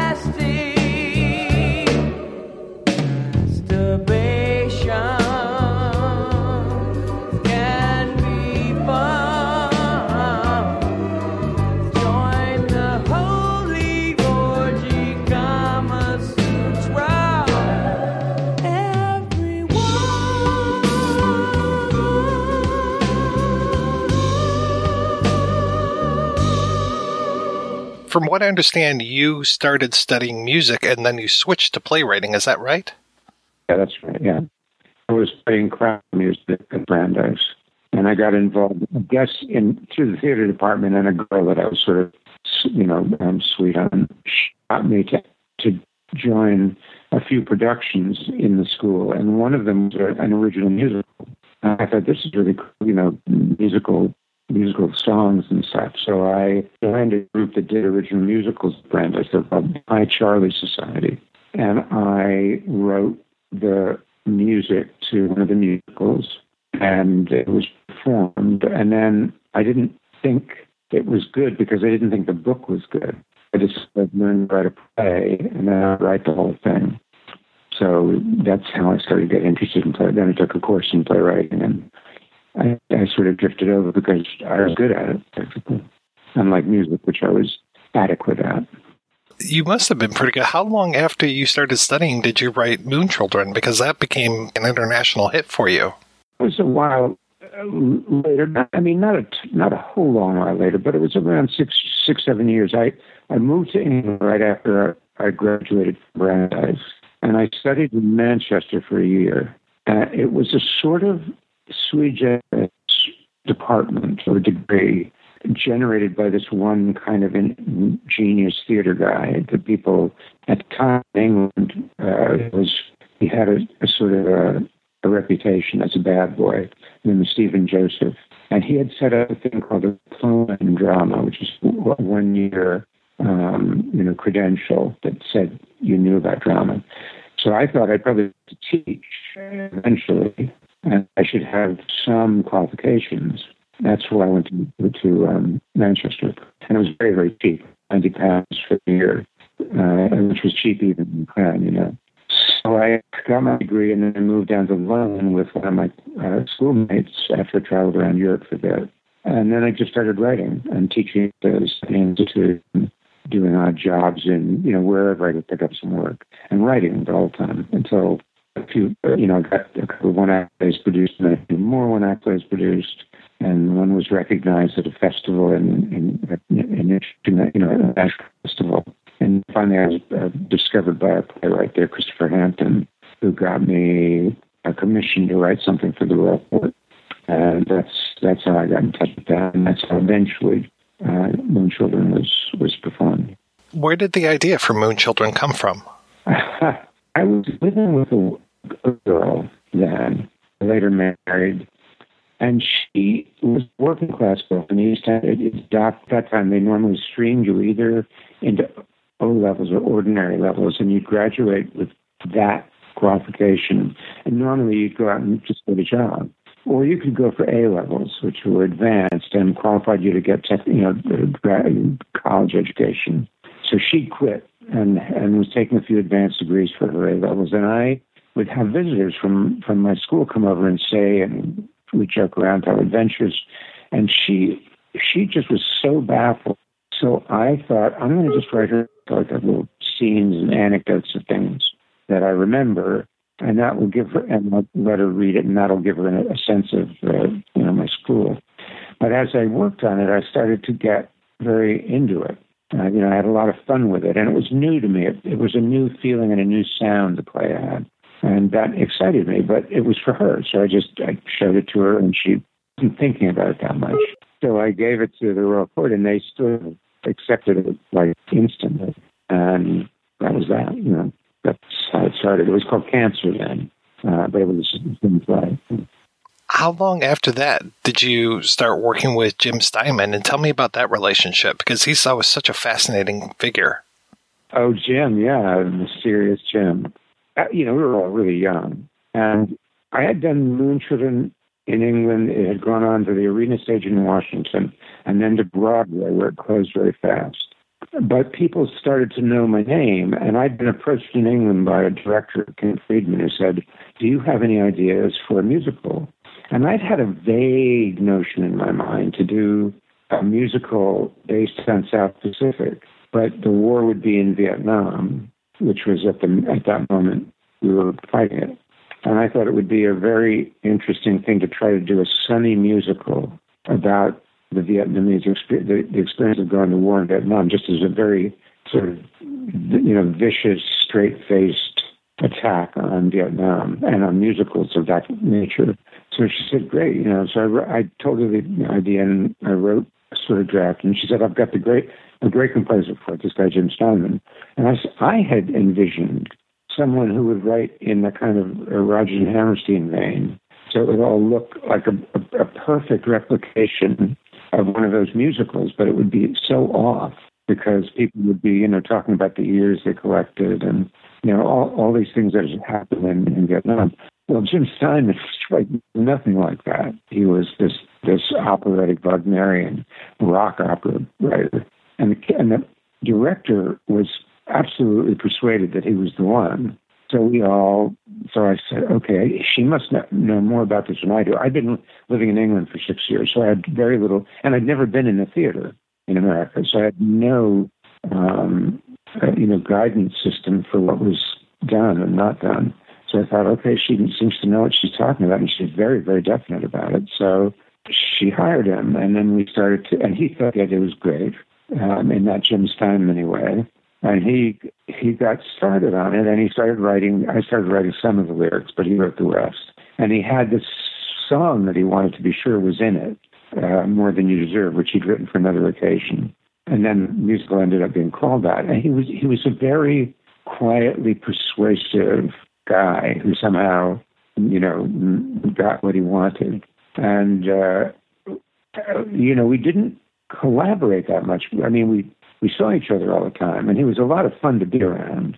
Um, he, he he had a kind of like uh, from Alice in Wonderland, Neil Jones, the, the, the you know Mad Hatter smile, and he would say these kind of rapid fire crazy things that I thought were really wonderful. Um, and he was really clear headed about what he wanted to do in music. And he's the one when this guy, when this guy, uh, this guy from Texas came in and auditioned for us. He, sang the song, and you know, Jim said we've got to have him in the musical, and there was no role for him. So I just wrote him in. That was Meatloaf. He'd come in every day, like a the kind of sunny grin, a slight dark cloud over him, and he'd say, "How you doing today, Mark Weller?" And I'd say, "Fine. How you doing?" He said, "No, I'm I'm doing real good." And he he and then he'd sing, and it would be astonishing, you know. So that's all. That all came together that way. It was a mess in the end. I mean, the whole thing was so not directed properly and not conceived with any general agreement about what we were aiming for. So we were all just it was all sink or swim, and and uh, in the end, I was not I was very unhappy with the, with with the work. But the experience was like you know, all first experiences was very memorable for me. And I was by that time Moonchildren had reopened off Broadway, so it was running along at the same time at the Theatre de Lys that that that we were in rehearsals and then finally onto the big stage with uh, More Than You Deserve. And Joe wanted to move it to to Lincoln Center, but I said no, there's no way this is going anywhere. See, we're stopping it. So that was the end of that. How did you finally meet Milos Forman? I was not that interested in film. I really loved theater, and I'd, I'd not been a film buff. There were a few films I'd seen that I thought were just terrific, like Bonnie and Clyde. I thought was great, um, and I'd found I'd walked into into the cinema having no idea what it was. So I, I saw it without any preparation, and I just thought this is great. And then there was another movie I'd seen when I was early for an appointment. I went into the Curzon Theater, and I saw this this foreign film from Czechoslovakia, um, The Firemen's Ball, and I thought, oh my my God, that's if I made a film, that's what I would make. You know, that's just genius. I thought, and I learned his name from him. And then, as you know, as I came to New York and got established again, I you know was becoming, you know, big thing, right? Well, in the meantime, I, what, I had not been thinking about writing films at all, and haven't written any, uh, you know, proper films. I've written for fly by fly by night organization stuff, but not nothing official. And I got a call from Peter Shaffer, who I had come to know, and he said, "Put up a chair, Michael." what are you talking about? He says, just put up a chair. Everybody deserves one piece of news a year that makes them sit down. So, you know, here I was in the East Village in my railroad apartment, and I pulled a chair over, and he says, You're going to write hair. And I thought, wow, what, you're crazy. What are you talking me about? You know, why, why would I want to write that? You know, and he said, because you'll make lots of money and you'll be able to write a play. And I said, well, uh, yeah, I don't need a lot of money, and I'm I'm writing a play anyway. So what's the point? And he said, Michael, come up and meet Milos Forman and just discuss it. And when I heard Milos Forman, I thought, holy shit, are you kidding me? He's directing it. And then, you know, then it was like, wow. I got very excited, but I didn't know really much. I, I'd seen hair, but I didn't remember much about it except, you know, like dancing and singing and stuff. I wasn't particularly, my, my father had taken me actually when I, on one of my visits to New York. And afterwards I said to him, is this supposed to actually be about hippies? I mean, are, are we supposed to believe people like this really existed? Because I know hippies. They're, they're, my friends are hippies. They're not that. And he said, like, this is to hippies what South Pacific is to the Marines. So think about that. way. And I thought, oh, okay, I got it, I got it. Um, and so I, I, I raced around to all the friends I had and said, Does any, do you know anyone who saw Hair and could tell me the story of it? And I finally found someone who who uh, knew someone who was coming down from the country who said she'd seen it 18 times. So I, I went to meet her at this apartment, a friend's apartment, and I asked her to tell me the story. She could not tell it to save her life. She had no idea how to describe it. So I thought, uh, you know, I'll bet there's not much story because if she can't remember anything about it, I mean, she was getting all muddled, and you know, about who was in it and what they did with each other and why things happened. So I thought, well, I'm not going to have time to prepare for this meeting in the morning, so I'm just going to have to go fly blind. And I went in to, to meet uh, Milos. And by that, oh, here, see, that's the alarm for when I was going to talk to him. So I went to meet Milos, and by that time, the producer was also there, a man called Lester Persky, who had been friends with Peter Shaffer because he produced one of Peter's plays, I forgot which one, oh, Equus, the movie of it. So I was now with Milos, who I, I really um, admired his work a great deal. And I, he started talking and he said, So, uh, what idea you have for the film? And I said, You know, honestly, I haven't got a fucking clue. And and immediately Lester said, No, no, no what do you mean, Milos? Oh, that's just a. And, and meanwhile, he was, Milos was smiling from ear to ear. He said, Wonderful. Let's sit. So we sat down and he said, So here's how I see opening. And he began to describe it to me. And I listened and I went, Yeah, but wait, wait, wait. wouldn't it be better if, if he, this, you know, blah, blah, blah. And we started talking. And before you knew, we were just working. And then I left and I, I didn't know whether I had the job or not. And I was flying over to England for a, play of mine was going on in uh, at the New End Theatre in, in London. So I was going over there for the opening. And I got a message that said, Milos wants you to work with him on the movie. But he wants to ask, how do you feel about collaborating with another writer? And I went, yeah, sure, no problem. Yeah, let's, if, if I can work with Milos. So when I got back, uh, there was another writer working on it. And it was the two of us sitting in a room with Milos and working, right? And now the other writer was very, very famous. And so I was like, I, I didn't know what to make of him exactly. And I didn't know why I was there if this guy had been writing it already. And so every time, you know, for about three or four days, we'd go in the elevator, and this man would turn to me and say, "Why do to write this? What the, what the fuck is going on? I mean, what's the point?"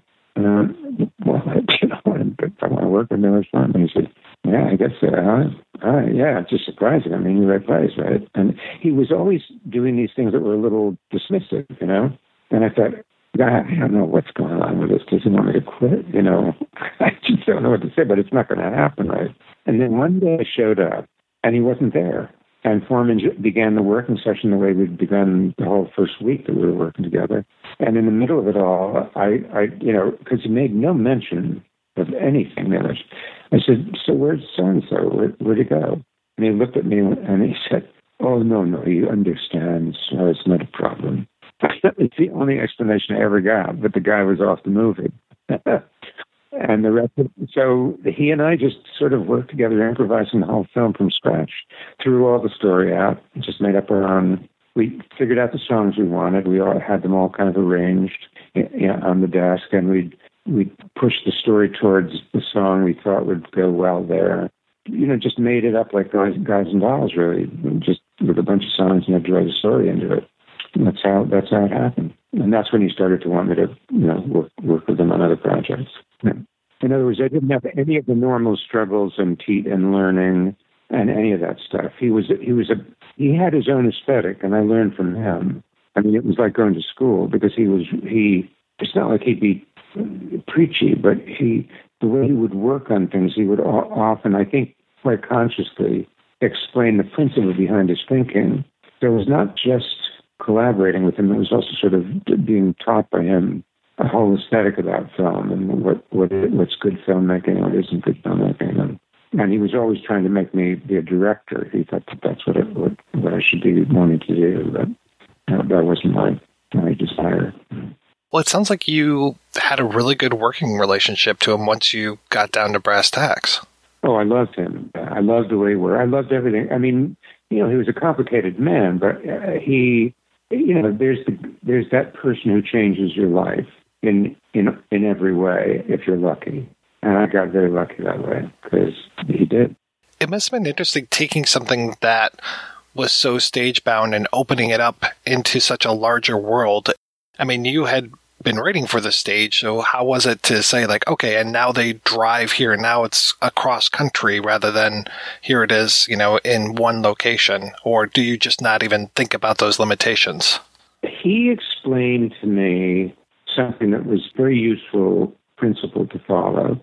And also Maurice, Sendak later on when I worked with him articulated something very similar, which is he said that well that film is is a visual is visual storytelling, and the auditory part of it is somehow not how what leads the story along. It follows it, and you you never you never write dialogue for any image on the screen that is an explanation of the image. You know, good film writing, he said, is when you close your eyes and hear the dialogue and you have no idea what the surrounding is or what's going on. It's completely separate from it. If you can tell what's going on from the dialogue alone, it's probably not very good screenwriting. And that and Maurice said the same thing about about writing illustrated books, is that the, the you know the words underneath should not you should not know what's in the picture from reading those words. That's what he considered great visual storytelling in a book. So I thought right away, well, then if it's not about the words and it's not about scenes, then it's about narrative, and narrative is free of the stage. You know, stage takes the narrative and finds a moment in it that that is thick, thick enough to, to be put on the stage. And then you have to sort of compress the stuff that happened before and after so that it's clear in the st- in the place that you find to write a scene what what happened all around it without having to say too much. So it's a different sort of discipline, you know. Um, so I really had no trouble with it. I, I liked it. I liked that you could go different places, and it was very different because in, in in when I wrote a play, then I had sort of released a lot of energy in the other direction, and I could go back to what I, you know, I I, I really had gotten used to writing. Basically. But in fact, now I'm doing a piece that in, that actually is seems to be going back to to, to film writing more. And it's uh, it's for stage, but it's very fluid and very. It's not held down by this the, the normal narrative gravity that the that the play has in it. It flows between things in, in it much more loosely. So it's interesting. I'm, I'm coming kind of around back to, to you know, some of the stuff I remember Neil telling and teaching me. Was there any interaction with uh, Gerome Ragni or, or James Rado um, when it came to what you were doing, or were they pretty much out of the picture? I had no interaction with them. Milos did, but I didn't. It must have been nice for you to have these building blocks of these songs and that whole idea of arranging them and doesn't necessarily hold to what the play was at all. It just is like, okay, we're going to use this here because it makes narrative sense. It must have been kind of a, a nice way to uh, have these like Legos that you could arrange in any way that you wanted to. Yeah, it was a good discipline. It really was, and it was like a it was like solving a puzzle almost in a way. I, you know, it's hard to describe, but we had a great time. I mean, it was a great project to work on, and and we even, you know, towards the end, we couldn't figure out how to end it, and Milos and I had huge arguments about it. He, in fact, he wrote an autobiography, or as told to him, and uh, he described me as the toughest collaborator he ever worked with. And I, that's funny because I always thought of myself as the yes man. But apparently we, we thought we thought a great deal about the ending. And finally we ended up having to rent a house in Southampton, you know, Long Island, that the producer was supposed to have rented for himself out of the film money. So Milos saw a very cagey way for us to get a vacation and go out and write together. And Twyla came out because she was choreographing the piece. And then Misha Baryshnikov came out to join us because she, she, he knew Twyla. They were working on something. I took Misha out uh, blue fishing for the first time. So we had this wonderful holiday thing. And Truman Capote dropped by. Uh, hilarious visit that he paid. You know, Baryshnikov, when he first came into the house, he was talking the whole time, so just twittering away about everything. and he just walked past people and he saw Misha, and of course he knew who he was, and sort of his eyes lit up, and he and he tr- tried to talk to, to, to you know Misha, who didn't have wonderful English yet, and I just remember Misha looking at you went on the view saying, "Who the fuck is that?" that's, that's one of the most important American writers there is, and he just shrugged and he went back to the kitchen to make breakfast we ended up finishing the film there, and it was an interesting, another interesting lesson too in how to, you know, end the movie because he said something that was a little bit like what what um, Mamet has said in one of his books about how a, a play has to tell a story kind of like you tell it in a bar to a buddy. Forman used the same sort of idea when he said, "So what's the better ending for a story telling in a bar?" And he told the story with my end, and then he told the story with his end. He said, "Now, who's who? Who do you think is they want to listen to the most?" And I saw immediately he was right. It had nothing to do with the plausibility of it. In fact, it's very implausible the end of the movie. But in terms of a, a moral and in terms of a twist, it's it's it's fantastic. It's a great instinctual storytelling gesture, and he won the day. You know, no doubt about it. he was he was right. You know, very smart stuff. And it wasn't. I, I say that you know, it wasn't me. After you guys were done writing it, did he just say, "Okay, that's it, goodbye," or did you stick around? Were you on set? Oh, he wanted me on the set all the time. Yeah, and he wanted me to direct second unit too. So he, you know, he started me out. You know, sent me out to do a couple of you know uh, cutaway shots, um, and which which was actually a little bit against regulations because really it was his first AD that should be put in charge, and he was violating a little bit union stuff by doing that.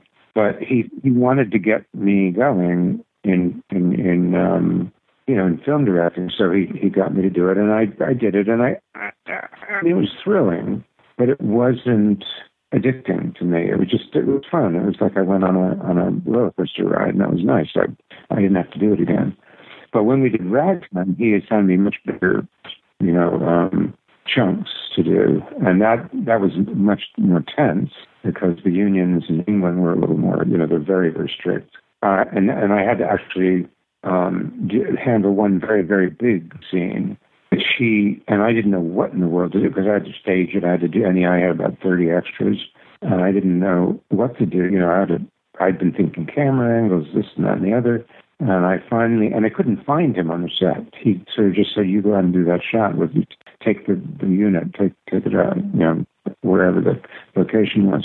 I finally found him walking to the set where we were doing the main shooting, and said, "What do, what do you, you know, what do I do? What's the scene?" He said, "Just look at the scene. Look at what's happening.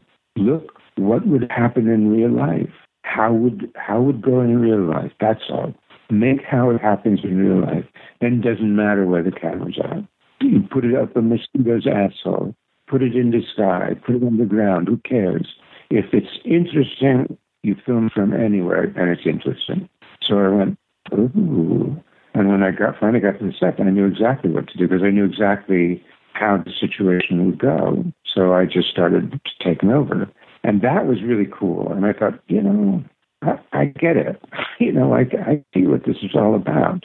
But I was never driven. I, I tried to do it once. I tried to set up a movie once and got very close. But I was never driven to do it. It was not something that, uh, you know, you see film directors all the time, their projects. I have a couple of friends that had films all set up before COVID that had taken years to finance and, you know, and now everything in their life has that was aimed at this this you know this bringing together this whole thing, which is wonderful when it happens, but it so often falls apart. You know, and then there's nothing left. Whereas a play, even if it's misbegotten and hasn't gone well, even if it's a flop, it can be discovered, it can be reshaped, it can be revived, it can be, you know, all sorts of things can happen with it that renew its life. And it can be done in all sorts of different ways. So you have a different you have different opinions of the material, which is wonderful. That to me is much more alluring. I'm so curious about how you went about adapting ragtime because you've got hair, which is basically no story, versus Doctorow's novel, which, if memory serves, that's a really thick novel and it's a sprawling story. How do you take that and condense that one into this movie version? Fleming said, we'll go right back to the original, you know, the story that the novel was based on, the Kleist short story, uh, um, Michael Kohlhaas. And that would be, you know, the, the, the basis of it, and you, you'll move off from there. And he wanted me to write the screenplay right away, and I read the book and I didn't like it. Uh, so I said, I'm not interested in this material. It just, it just seems like uh, cute and ironic and, and fey to me. It doesn't feel you know, um, engaged in any way, or it doesn't engage me. And then he described what he saw in the story, and I, I suddenly saw through his eyes, and I thought that's in, that's an interesting story, but I can't write it because I'm writing a, a play right now. And he said, "How long it takes write this fucking play?" You know, I don't know, man. You never know. It could be a month. It could be five months. And he said, I hire someone else to do do draft so they think I'm working on it. You, and the minute you finish the play, you come to me, you know. I wrote the play. Um, and that became a, a, a big success right away. It was done like it was accepted in three days and then on the main stage. So I felt I'd really made the right decision. And then I went and started working with him. Uh, again, we worked together, you know, day by day, to the to the point where we can't remember who uh, really chose what. Uh, it was just one of those working relationships, very unique, where we were like family. We just went around together, we traveled together, we went on vacation together. You know, we we just hung out basically. You know, hair is a 10 years difference, but here you are working on something that's turn of the century and you're, what, in 1980, 81 when you're making ragtime. I mean, it must have just been such a different world for you to now be on this set and, and working with these folks and, and having this, like I said, this huge story. And now you also are having to direct stuff as well. It must have been such a, a strange world for you at this point. Honestly, I, I've never I've never seen things that way. It's always seemed to me that this is the next thing I'm doing, and so I just do it. You know, it's it's never been terribly mystifying. I mean, I've I've done research on things like a Mormon project, and I've had to be close to a bunch of Mormons for a while. And I thought, now this is alien to me. You know, I don't get this world at all. But if you say it was strange, I, I, all I would say was is that it was a strange world. But I felt perfectly normal in what I was doing. You know, I was I was doing research. I was trying to find out about them, and it was just I felt like I was in a very odd world. Is all and I felt very at home in the work I was doing in it. I mean, and it would be like, okay, you're a pianist, and maybe you, you know, now you've been brought to by a psychologist to play for penguins in the Arctic Circle because he had some ideas about penguins and music. Well, that's odd, but you know, when you're playing, it's it's the piece you have to play, and that's the challenge. You just have to play it. You know, your audience is a little odd, but you know what I mean. If I'm a pianist, I'm just going to play the piano. So I'm a writer. I'm just going to write. I'm going to look at the world and try to imitate what I see going on and shape it and make it like what I, you know, make it truthful to what I saw. So it was, I never found that odd. I, I, the challenge was always like in something in a world like ragtime. I didn't know how the people talked back then, and I'd read novels. I, I read a lot of um, uh, William Dean Howells, yeah, Wharton, and uh, I would try to figure out how the people they were they were writing about talked. But already they had been the, the, characters had been mediated by someone else. The original thing that I had to turn into my tonality wasn't available to me, and I I have to have a, a real person as a model before I can I can make them say things. And then I saw some archival footage of people at the turn of the century just moving around uh, at Lincoln Center and then uh, at an archive. I suddenly thought to myself, you know, they were just people. They were people, and they, they were in those bodies, and they talked. So I wrote dialogue that I thought people in those silent movies would say and that's how I kind of got a tone, a tone for ragtime. You know, what, what's that? Did you ever talk to him about uh, collaborating again? Oh yeah, we did, we had certain projects we were going to do together, But the biggest problem finally was that we had children finally. We had a baby, my wife and I. And he would always want me to come and live with him on the farm when we were writing something together. And that was fine when uh, it was just me and my wife. You know, she was busy, she was a professional, and you know, I'd come down weekends and see her. But as soon as I had children, I didn't want to spend time away from them.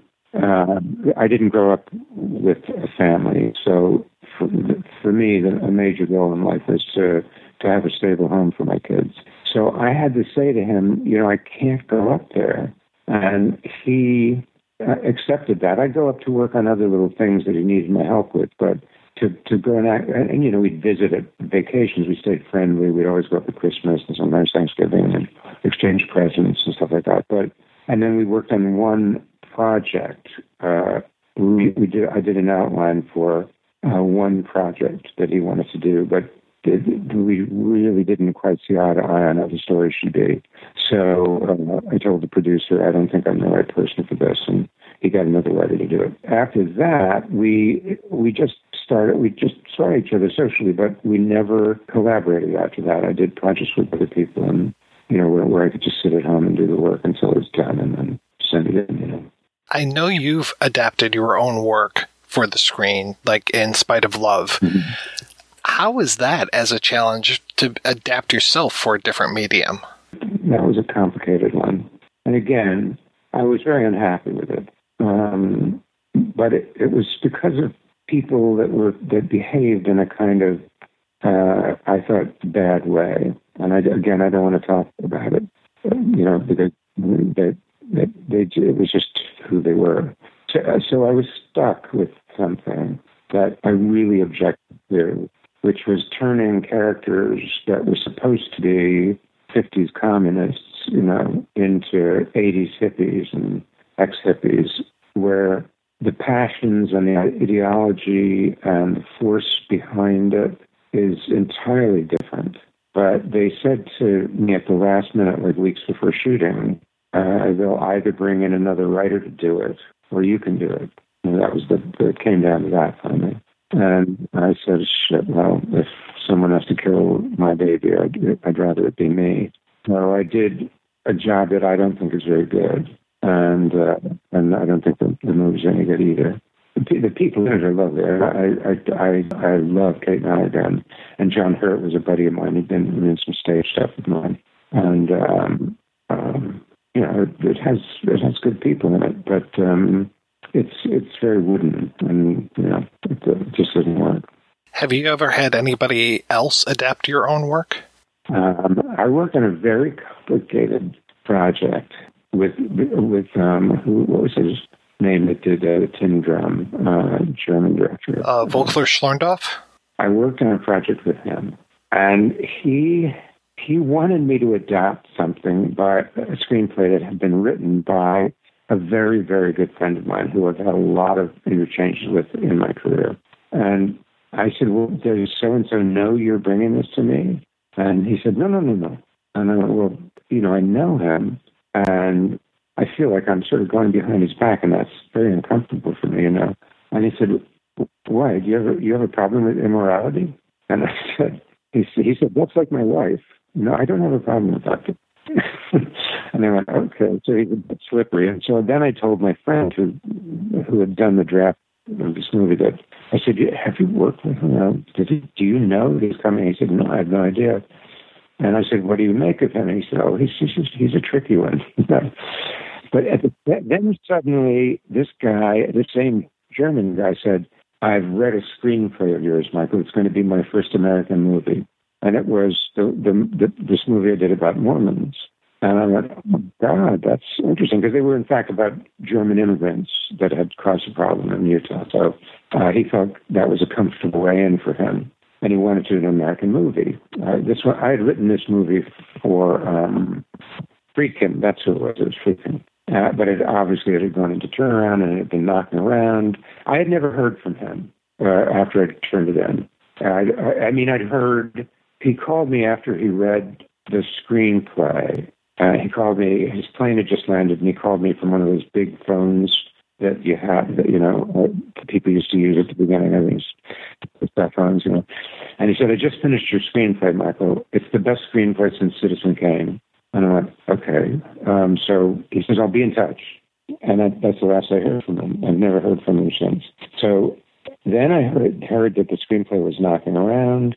And then Volker got a hold of it. And he said, I want to film it. I just want to film it. This is brilliant. And I said, okay, great. That's, that, that sounds terrific. And then, of course, I never heard from him again. And then I ran into Malkovich on the street a while, you know, like uh, maybe two years later. And he said, you know, Michael, I liked your screenplay a lot better than the other one they did, you know. Uh, I, I don't think they understood what they're up to, you know. So I, I so that's the only time I've had a work of mine rewritten. And, you know, uh, I never saw the rewrite of it. Never saw it. But I have had other films that I was brought a script of, and I've, I've turned them into something completely different. And then I've had things that I wrote, I adapted from something, turned back into the original. You know, all that nonsense you go through in Hollywood. I've been through just all of the changes, you know. But it's just, you know, all in a day's work out there, I think. How has the pandemic affected you? I mean, as a writer, I'm hoping you're still plowing ahead with a lot of projects. Well, not a lot, but with with I definitely have a project that's um, that's going forward. And the the way I'm seeing it, and the director as well is seeing it, is that uh, we have a, a, um, a verlag in um, Vienna interested in uh, uh, translating it into into German and possibly doing it as a world premiere there, because we we think that they'll get their pandemic under control more quickly than we will in in you know in New York in terms of getting an audience back in the theater. So we're doing we've done a few Zoom readings of that, and in fact, just uh, just as of yesterday, got back into another uh, revision on it. I'm very active with that project. I'm thinking about what I really want to take on as the next uh, the next uh, stage. I mean, for me, the, the only problem is that we really don't know when we're going to get back to work. And also in the theater, you know, if you're, uh, as it were, a vintage playwright, which I am, and you've been around without being sort of like a, a flavor of the, of the month or whatever, it's very, very difficult to place a play, especially one that has any scope or, or, or size, unless it's for one of the big institutions. And even then, it's very, very difficult. So for me, it's it's a strategic problem. Like, where can I, where's a theater that will do it? So, but what the director and I have have been talking about is, it, it, in all probability, uh, it's going to be a very uh, catch as catch can return to theater. And what we're thinking about is because real estate's going to be probably pretty cheap in New York, everyone's leaving. And we're thinking if we could just find an enormous room and put one row of seats around the, the ring on the outside and just do this production in the round with barely any sets, it, it lends itself very well to that. We might be able to put the chairs up, uh, you know, maybe two rows so that they're a little raised and you can see.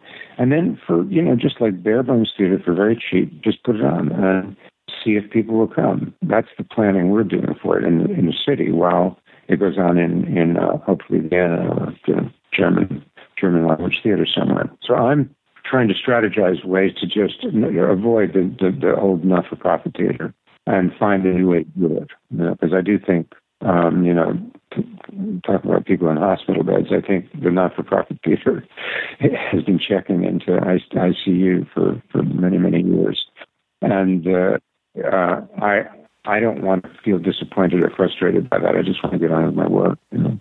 Mr. Weller, thank you so much. This was wonderful. Oh, thank you.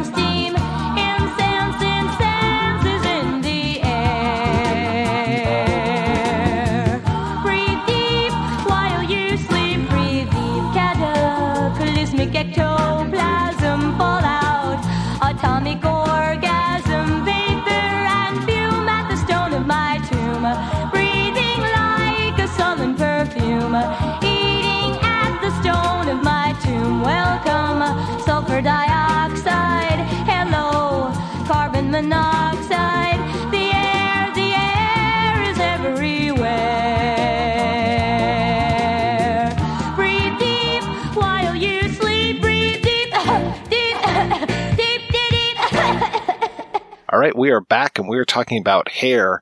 And I know one of the things that we talked about a lot while we were getting ready for this uh, podcast was the idea of does art have an expiration date? Was 79 too late for this?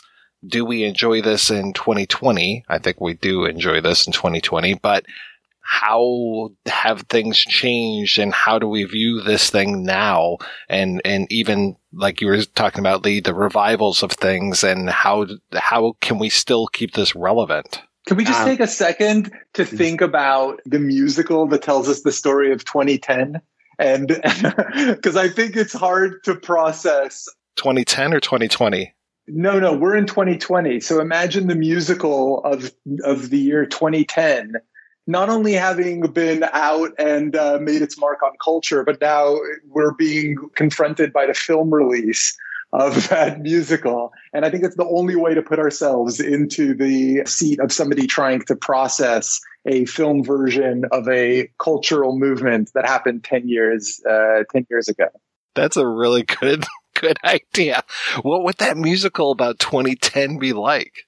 somebody quickly look up top five songs in 2010 because I'm sure we'll want to throw ourselves off the roof the second we do it.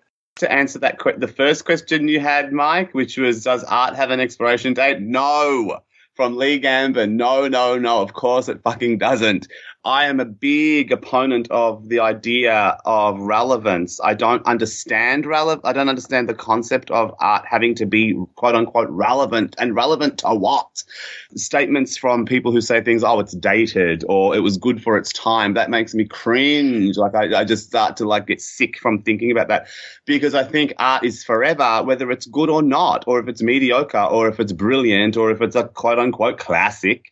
Um, you know, it, it doesn't matter to me. I can chuck on whatever, and I'm like, this is awesome, or this is shit, or whatever it is. So I think, um, no, to answer that question, I don't think Hair as a film is too late. It's interesting when I did the audio commentary for the Blu-ray of Godspell, where the film came out only two years after the the stage show, the stage production, and David Greene does an amazing thing with that film where he opens it up to the New York landscape and empties the city. So it's only the clowns, this cult of clowns running around doing parables. That was amazing and so inventive and innovative as far as aesthetic and look and style and blah, blah, blah. But the main criticism it copped was it was too late. Even the cast members told me, oh, people told us it was too late to do this film because by 1973, the kind of, you know, ragamuffin um, hippie thing, which Edgar Lansbury, the producer, by the way, resented them being called hippies. He modeled them on the, Feast of Fools. So he modeled them on clowns, like, you know, comedy de art. And what happened was when it came out, they were like, oh, the flower child thing is dead. This movie's not going to do any business. So that was really interesting. And that was in the case of two years. so when you get to Hair, which has, you know, the musical comes out in 68, and then you have a whole decade passing.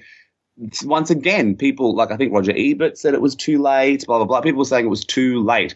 So I don't understand that because Grease didn't cop it was too late. You know, like it doesn't it doesn't make sense. I mean, Grease the musical was of course a product of the 70s, but you have that renaissance of the um, 70s being obsessed with 50s culture, American graffiti, the Buddy Holly story, uh, you know, all, Rocky Horror tributes 50s stuff. So there's all this stuff that's kind of circling back. So it's about trends. So I think the actual core story and the essence of hair is ageless. And isn't it cool to have something that is reflective of a period where there are bell bottoms and, um, you know, Indian skirts and, you know, whatever. And, you know, pot smoking is part of the sort of fabric of the, of the, of the, um, culture, the subculture. So I think that's fine. Like, I don't understand why people think there needs to be kind of some sort of relevance to the day. And also, you know, savvy, savvy critics, etc., would probably, see reflections of what hair does represent for a late 70s audience. So when I did my musicals book, I was watching things like Mame, which gets maligned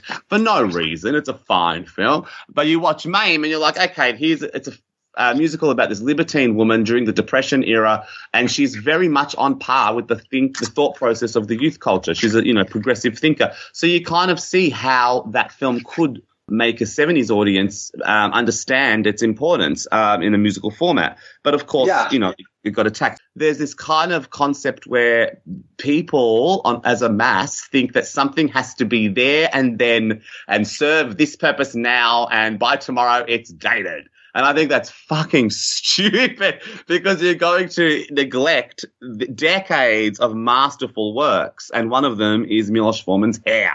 To properly understand why somebody of the era when the film came out uh, would have had that observation that the thing was past its expiration date. I think we have to look at other parts of the culture, and I've been thinking about this leading uh, leading into our into our talk today. Um, the music world is, is a is a perfect model for the sort of transformation that had happened uh, culturally in just the span of a few years. We'd gone from this sort of the, the the kind of uh, you know uh, the, the the psychedelia um, of uh, Beatles, Pink Floyd, Pretty Things, Rolling Stones, evolving into the progressive rock that came directly from it. The sort of more expansive theatrical that then was taken to the uh, glam rock by uh, by groups like Roxy Music or uh, the sort of New York interpretation of that, like uh, the New York Dolls. And then that led directly to Ramones, Sex Pistols, and punk. And punk, as we've discussed, was really about shedding hair, literally, but also the pretenses that you could transform society through positive thinking. That was a direct reaction to culture and politics and the bottom falling out of the uh, global economy. Cities became destitute and garbage was piling up on street corners. I mean, that's the backdrop for a lot of this. You know, in the in the mid '70s, London, New York, they, they smelled like rotting garbage. that was just the reality on the ground. That's the world that gave rise to a transformation in music, and I think that it's probably a, a, a, a, key point that has to be discussed when observing a negative reaction to a hippie musical coming out in 1979. That doesn't take away from, because I completely agree with you, Lee, that the power of the film and the power of the music should exist in a vacuum because they were created as art uh, that had a, a, point of view and a story to tell. The the the original uh, work of music, uh, you know, put on stage in 1967, uh, the film version coming out in 1979, totally relevant, coherent works of art with their own point of view. But culturally, they they had a they, they were they were running against the tide. The film was at least. I want to jump in because you hit something that I love, um, and you mentioned the idea of a sort of oppressive um, environment lead, lending itself to incredible thought and incredible ideas and incredible art. So if you think of like the 30s during the Depression, all these incredible musicals were being made, art was being made that was brilliant, and then in the 70s the same thing. So during the recession, during the cities becoming you know destitute, etc., you had important works which were responses to it. So a chorus line comes out as a response to the recession because the the idea of a chorus line is these dancers need a friggin' job or they'll be on the street starving. So when the film adaptation came out, Richard Attenborough's horrid film adaptation um, in the 80s, it lost all that. It lost its grit. He made this thing that he didn't know what he was doing with, and it just lost all of its essence. All the grimy grittiness of that original musical was lost in this film. Um, and that's something that I kind of go, okay, that needs a remake and make it set it in the friggin' 70s. but something like Annie, which was interesting, not the film, the stage musical, which comes out in the late 70s, around the same time as Hair hitting the screens. That was a, obviously, you know, based on the comic books, um, the Harold Gray comic books about the Depression, and it was set in the Depression, um, but it was in the 70s. So recession era audiences, under with the direction of Mike Nichols on the stage show, it resonated. Do you know what I mean? So things can resonate with people at whatever time they're made. I just think that that's that's something that audiences just need to come into and sort of understand. Also, there's this kind of concept that um, a piece of art has to fill, you know, cer- uh, certain boxes or tick certain boxes, and one of them is how is this relevant to me? And that's a really egotistical kind of narcissistic audience wanting to see themselves on screen, or you know, wanting to see kind of something that reflects something that is important to them. And I think that's a bit weird as well. Sometimes things can just entertain, but something like hair also informs. It sort of you know uh, details a whole range of things, but it also does entertain and can live forever as an entertainment art form purely. But I, I totally get where you're coming from as far as like um, audiences trying to wrap their head around, you know, why this now? But I, uh, get- me, pers- me personally, I'm not one of those people, unfortunately or fortunately. I guess I'm, I'm wondering as you're saying that, and and this is something I hadn't thought about before. But God, I wish we could see this. Like, what would what what would Milos Forman's uh, film version of Hair have been in 1968 if he had been able to secure the rights right away and go out with the cast that he had seen off Broadway or just as it's gone to Broadway, been able to drag them off the stage and and and and make this film. I can't I can't help but imagine it would have been a very different creature. Uh, I, I reckon he would have done the stage show more so. I, I, I feel like he would have done because it was the late '60s. He probably would have had a bit more freedom. Definitely not MGM involvement. It would be like you know uh, an avant-garde, you know, experimental kind of film, but pretty much very close to the the the, the stage show. And I feel like Rado and Ragni, who was so um, ingrained in the production, would have been very hands-on with the film because I think they're in your notes, Mike. They were not happy with the film. Um, they faced one of their main criticisms was that Mil- they felt that Milos Forman treated the hippies as freaks or oddities or these kind of weird characters that were kind of like a bit of a commodity. Um, and that was they resented that factor. I don't see that at all. I see them as like these enchanting the Munchkins of Oz in a sense. But I think or Dorothy's friends. But I think um, the going back to your question, Gil, that's what I think. I think he would have done the stage musical far more closer to what it is on stage as a film. Maybe even like shot the way Stop the World, I Want to Get Off was done, where they, and even the way Oh Calcutta was presented when it um, aired on television, just a filmed stage thing, which would have been, I don't know, who knows? Well, it is interesting that Forman is coming from a backdrop of oppression, of of living and working in the controlled Czechoslovakia, and then he's leaving around the time of uh, the tanks rolling in. So it's just like, okay, so he knows, and he's gone back, and you know his kids, I think, were still in Czechoslovakia, so he's going back and forth to there which was very dicey. So he's seeing now what the effects of the Soviet Union are having on uh, Czechoslovakia at, uh, during the 70s. So he definitely knows that level of oppression and um, that idea of you talking about the rhyming of Depression era Annie versus Depression era Annie the musical. Uh, I think was very fitting. I'm just struck by this idea of uh, of what was going on in uh, in Czechoslovakia when he left. Versus again, I mean, it, that by the time the film was being made, there were there were now ten years of uh, Soviet rule in uh, in in Czechoslovakia. But I, I do like thinking about some of the seeds of uh, of, of challenging authority that that that were there from the very start of uh, Milos Forman's career. I mean, I think that there are definitely echoes of Firemen's Ball in the uh, the scene in Sheila's Sheila's house, her sort of debutante uh, ball or coming out party, whatever that is, and uh, the the idea of this kind of teetering stiffness that you just want to see get punctured, uh, and it feels to me like that that was a spark that definitely followed him from uh, his uh, earliest days of making film, uh, and uh, and probably served as his compass through the, this adaptation. Well, that was something that I always like about Forman is him coming out of this idea of mixing documentary with narrative and taking real characters or real people, I should say, and putting them in with actors. So when you see, especially in that scene, the, at the, the party, at Sheila's party, so many of those people, I'm just like, these are real people. These are not actors. Like that guy right there. He's, he's a real person. The judge to me, when we're in the courtroom, I'm just like, this really feels like he's a real judge. In the way that they shoot it in that re- shot reverse shot, I'm just like, I don't even know if the actors were there with this guy. It just feels like somebody was feeding him lines and then he was reacting the way that he would normally react.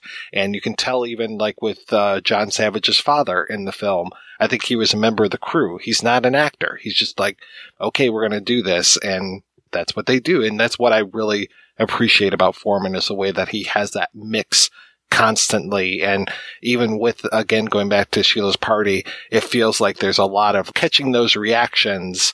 And, you know, I mean, Miles Chapin talks about it in his interview as far as like, okay, these are your genuine reactions. We might have to react again because of different takes, but it feels like you're very much a fly on the wall seeing what the real reactions are from normal everyday people.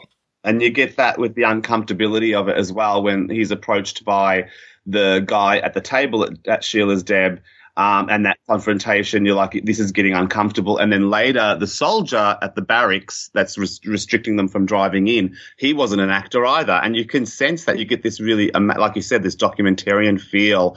And that's very similar to a lot of those awesome auteurs of the 70s. Friedkin's another one. When you watch The Exorcist and you see someone like O'Malley playing Father Dyer and he's like a real priest, you're like, far out. This is incredible stuff. And this is like coming from, well, Friedkin started off as a documentarian, so he adds that into his films. But Milos Forman does it as well. And he has these quote unquote real people playing alongside actors. And the, the way he kind of combines, you know, people from the theater, like Charlotte Rae's in here. And, you know, she came from Yiddish theater. That was nine, this was just before she did Diff'rent Strokes. And then, of course, um, went on to do The Fantastic, The Facts of Life. But this is an actress from theater mostly. She did a couple of films here and there. She did, she was in Jenny with Marlo Thomas and Alan Alda, played a bag lady in that, a very small role. She did bit, bits and pieces here and there. And this cameo, this, this role was amazing, but also sadly, once again, the victim of the cutting room floor because she sings My Conviction, which is a terrific song, which is basically an amazing flip of everything because it's it's it's, it's a middle class um, old person, quote unquote old, um, singing the um, the wonders of youth and so, sort of talking about how men should have long hair because you know men deserve long hair and she understands youth culture. And I would have loved to have seen the footage of her doing this, but the recording survives, which is important as well.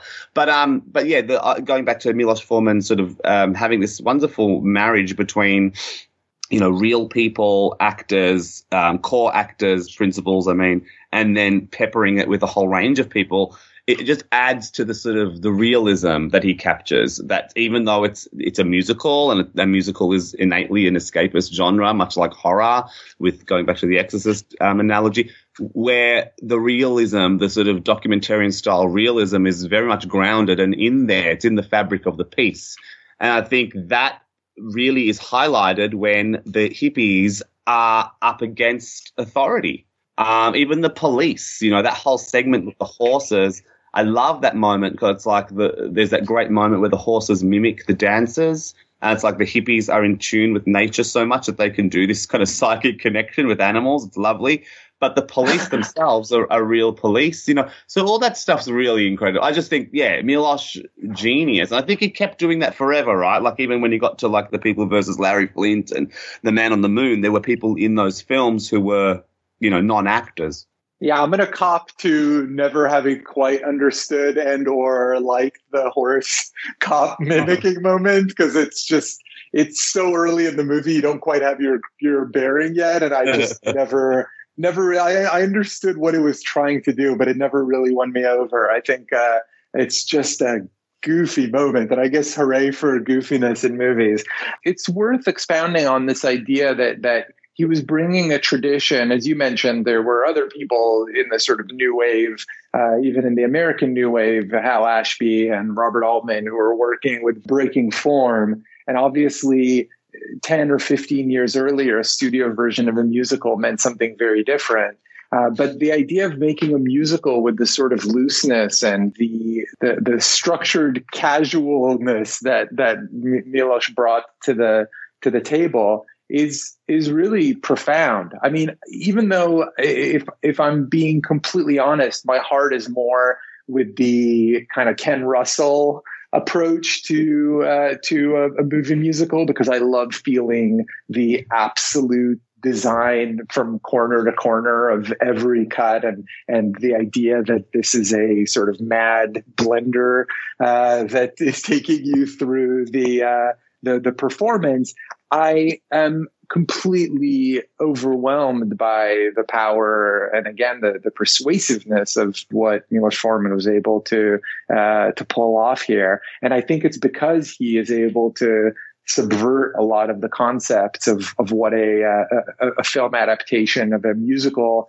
uh, one with one with singing and dancing you know where people are dancing up and downstairs. It's it's it, it's quite a striking departure from form Yeah, it's to do with also the transition of movie musicals coming out from, say, 40s and 50s sensibilities where everything was studio based. So when you get into the 60s and the production code dies and you come into films um, such as, you know, West Side Story, Sound of Music, etc., and all the, what happens in the 60s, and then you come into the 70s, things are opening up. So things are shot live on location. So during the 70s, you'll seldom find films shot on studio lots as far uh, film musicals. A lot of them were, you know, Fiddler on the Roof. Norman Jewison goes and shoots in former Yugoslav, um, you know, Yugoslavia. So you've got that happening, and then you've got you know, uh, Song of Norway, you know, shot on location, and all these films start to open up. And here's one of them, using New York. Um, Jesus Christ Superstar goes, you know, Norman Jewison again, genius, makes two very distinctly different musicals. Um, goes to Tel Aviv and shoots there in this kind of stylized, you know,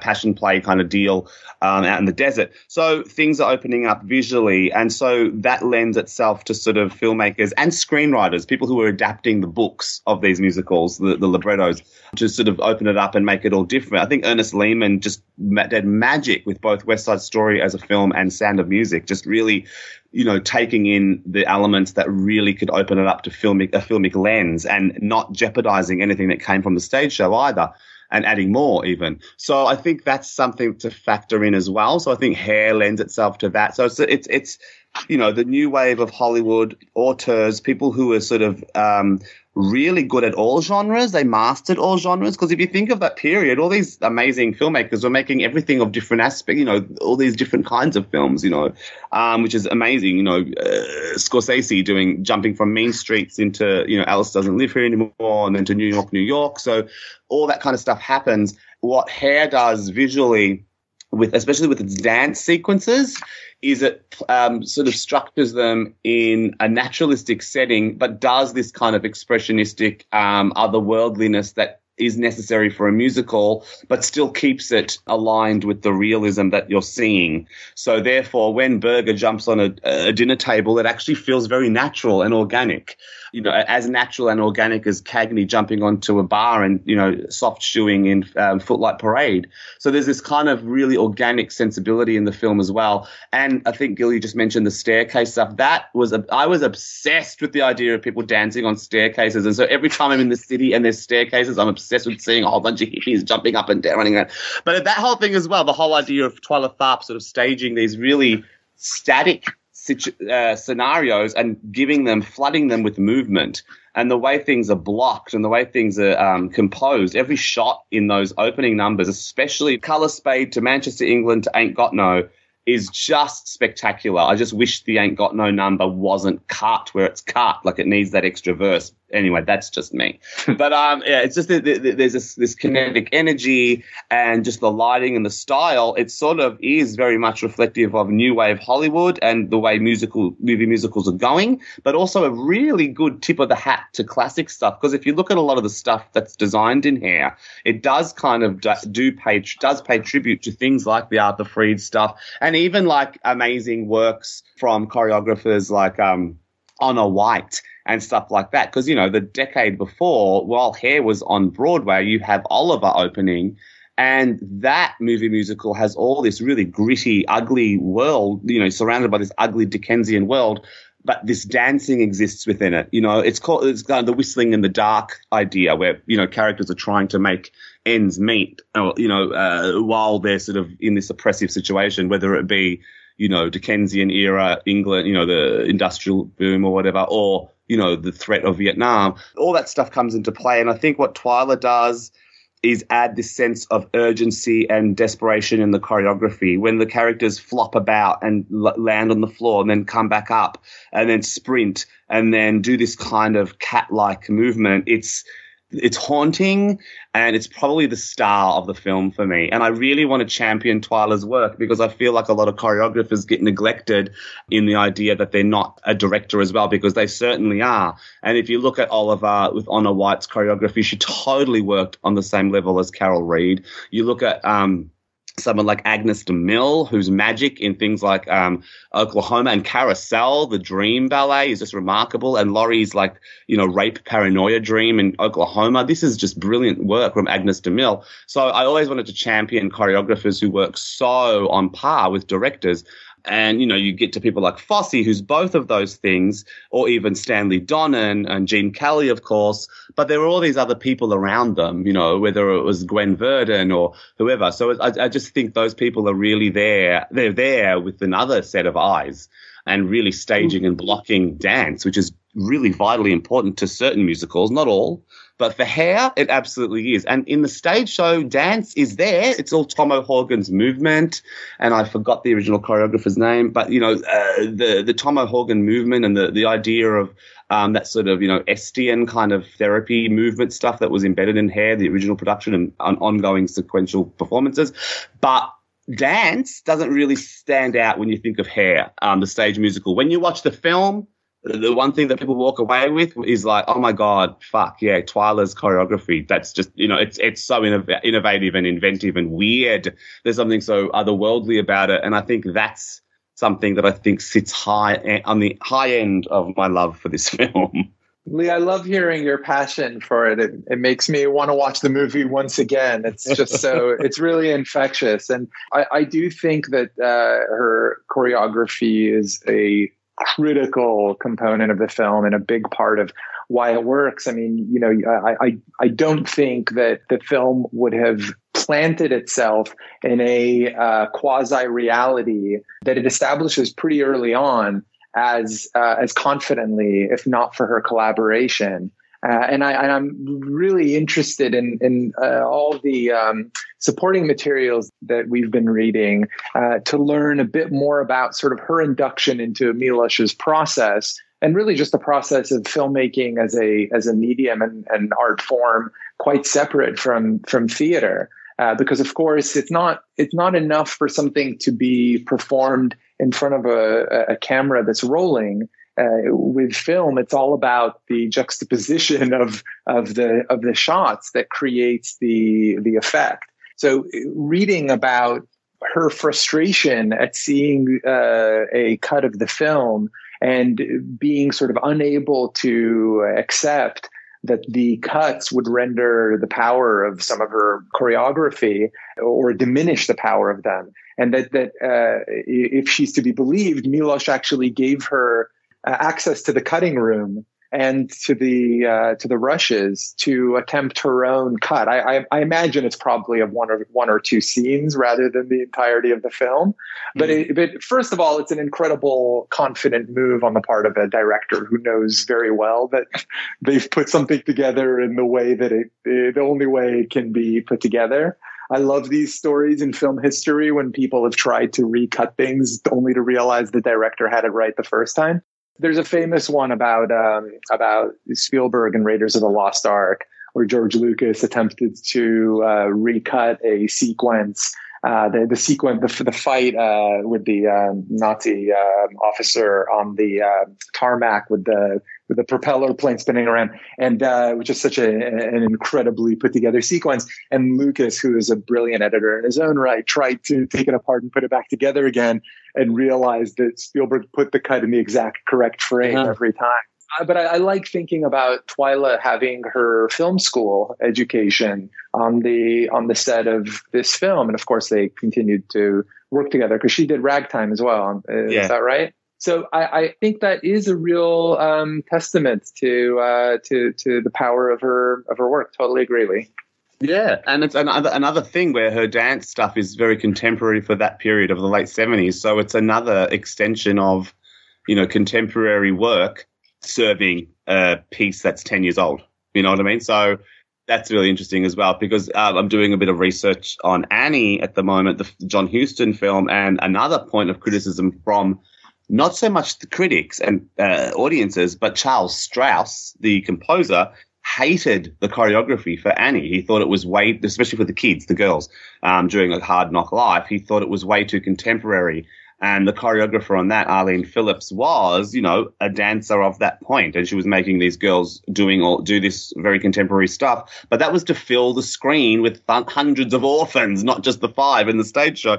So it's really interesting to see how I mean, Strouse could not be more wrong. I have to stop and say that that the Hard Knock Life sequence is like John Huston's masterstroke. Every single good. cut, the camera is in the right place every Yeah. single shot, and the way it's put together. That's another perfect piece of filmmaking that I'll add to the heap of the the first ten minutes of Jesus Christ Superstar, where I think Norman Jewison never puts a a, a, a foot in the wrong place.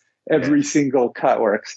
That whole film is magnificent. That's how you do a rock opera on film or a sung through musical. Uh, and, and it's interesting, like sung through musicals are seldom seen on screen. There's not many. There's, you know, Umbrellas of um, Cherbourg and, you know, Jesus Christ Superstar Evita, Tommy. Um, there's a few. There's like, you know, but they're not as as plentiful as you'd think, whereas they're, you know, on stage quite often. Um, you know, I'm waiting for a Miss Saigon film. Of, you know, there was the Les Miz, which I thought, you know, I don't really, you know, care for that director. but that film, I think, served its purpose. But going back to Hair, I just feel like um, uh, Milos took a piece, uh, this, you know, this uh, very highly kinetic, very expressionistic, very much a sort of thought piece, and brought it to film. And at the time of kind of coming at the end or the close of uh, the new Hollywood and coming into the period of the blockbuster, you know, the Pauline Kael coined, you know, the popcorn junk pile moment of cinema, um, where you get your ETs and etc. Um, and he did this, does this film, which is kind of championing the new Hollywood, but also really paying respect to the original uh, material. And I think it works on all platforms. And I love that he was collaborative with his cast and collaborative with Twyla and his editors, etc. I think there's this kind of really interesting ebb and flow of creativity throughout Hair. But then hearing people talk about it, saying, you know, oh, there was struggles and there was tensions on set between Twyla and uh, Milos primarily, that makes me go, well, that makes sense, you know. you know, creatives of course are going to clash because they're both passionate about this this product and and and the results. Um, but one thing I've got to say is, um, in championing of Twyla's choreography, it sometimes drives me mad. I wish there was an alternate cut for certain things because I just wish that um, the camera would neglect plot for a moment. So, for instance, with Aquarius. It cuts to Claude cruising Sheila and, you know, blah, blah, blah. Yeah, that's cool. Get back to the dancers. So you know, it'd be great to just to have a cut where it's just the dance stuff because it's just so dynamic and really, really interesting. And it's kind of um never been done again before. I feel like because I mean, Twyla's work in Ragtime is very minuscule. It's kind of the the opening sort of dance stuff that opens the film, etc. But I mean, you know, if if Milos did the musical adaptation, as a film. You know, that would have been amazing if she came on board and see what she did there. But I feel like the dance in Hair never gets replicated again in film because after that, throughout the 80s, you kind of get lesser choreography happening and we kind of come into the age of um, film musicals uh, not really employing dance or dance sensibilities. And you can think of a few here and there but there's a lot that don't really have it. Or they're diegetic musicals so therefore characters are on stage doing sort of performative dance and nothing's kind of as freeing or expressive as Twyla's sort of work. So it's it's it's, it's interesting. And just for the record, if we were to do a uh, 2010 jukebox musical, I think the name of it would be Hey Soul Sister. oh God! you see what I mean? I, I, I either it's a cruel, uh, it's a cruel reflection of uh, how little we've come in the in the last ten years versus the ten years between 1968 uh, and 1978 or 1969 and 1979, or it's just the you know the sad state of culture, and uh, I don't I don't really know the answer. So 2010 musicals as well that were doing the rounds. There's quite a few, but one that stands out is something like the um, Addams Family musical. So a film adaptation of that now. Would people care? The Love Never Dies was out in 2010, which is the sequel to Phantom of the, the Opera. Would people care? So there's there's a few. So it's- that's really interesting. Did they care? Did they care at the time? I think that I would be saw the that would be the critical the critical test. All right, guys, let's go ahead and take another break, and we're going to play a preview for next week's show. John Belushi, Jake Blues. Walk through party in the county jail. Dan Aykroyd, Elwood Blues. The Blues Brothers. They smell bad. You're such a disappointing pair. You contemptible pig. You better pray the police get to him before we do. Dan Aykroyd, John Belushi, The Blues Brothers. A musical comedy. Rated R. Now playing at selected theaters near you. Check newspapers. That's right, Musical Month continues next week with a look at The Blues Brothers. Until then, I want to thank this week's co-hosts, Gil and Lee. So, Gil, what is keeping you busy, sir? I am in London uh, because I'm just finishing up work on a big, weird Christmas film I've been making that comes out next year. Uh, so uh, post production's just winding down on that. Um, I, I've got a busy 2021 because of pandemic delays. The other film that I wrote, uh, Ghostbusters Afterlife, is coming out hopefully in June of this year. Um, and uh, and I'm uh, continuing my fruitful long distance writing relationship uh, with my writing partner who's back in Los Angeles. And Lee, what is up with you? So I just had uh, my latest book, which actually turned into two books, um, two volumes released just recently. Um, tonight on a very special episode when TV sitcoms sometimes got serious. I love a big long title.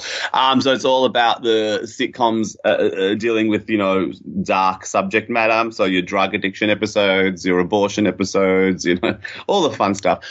And on top of that, I'm working on a bunch of um, uh, rele- home media releases. So doing a lot of audio commentaries and essays for stuff. Just completed work on Nightwing and Shadow of the Hawk, um, and a whole bunch of things. And then also, I'm about to sort of start on a monograph of ordinary people. So I'm doing a book on ordinary people. Yeah. So I've interviewed a few people for that and working on that. Well, that doesn't sound like it'll be depressing at all.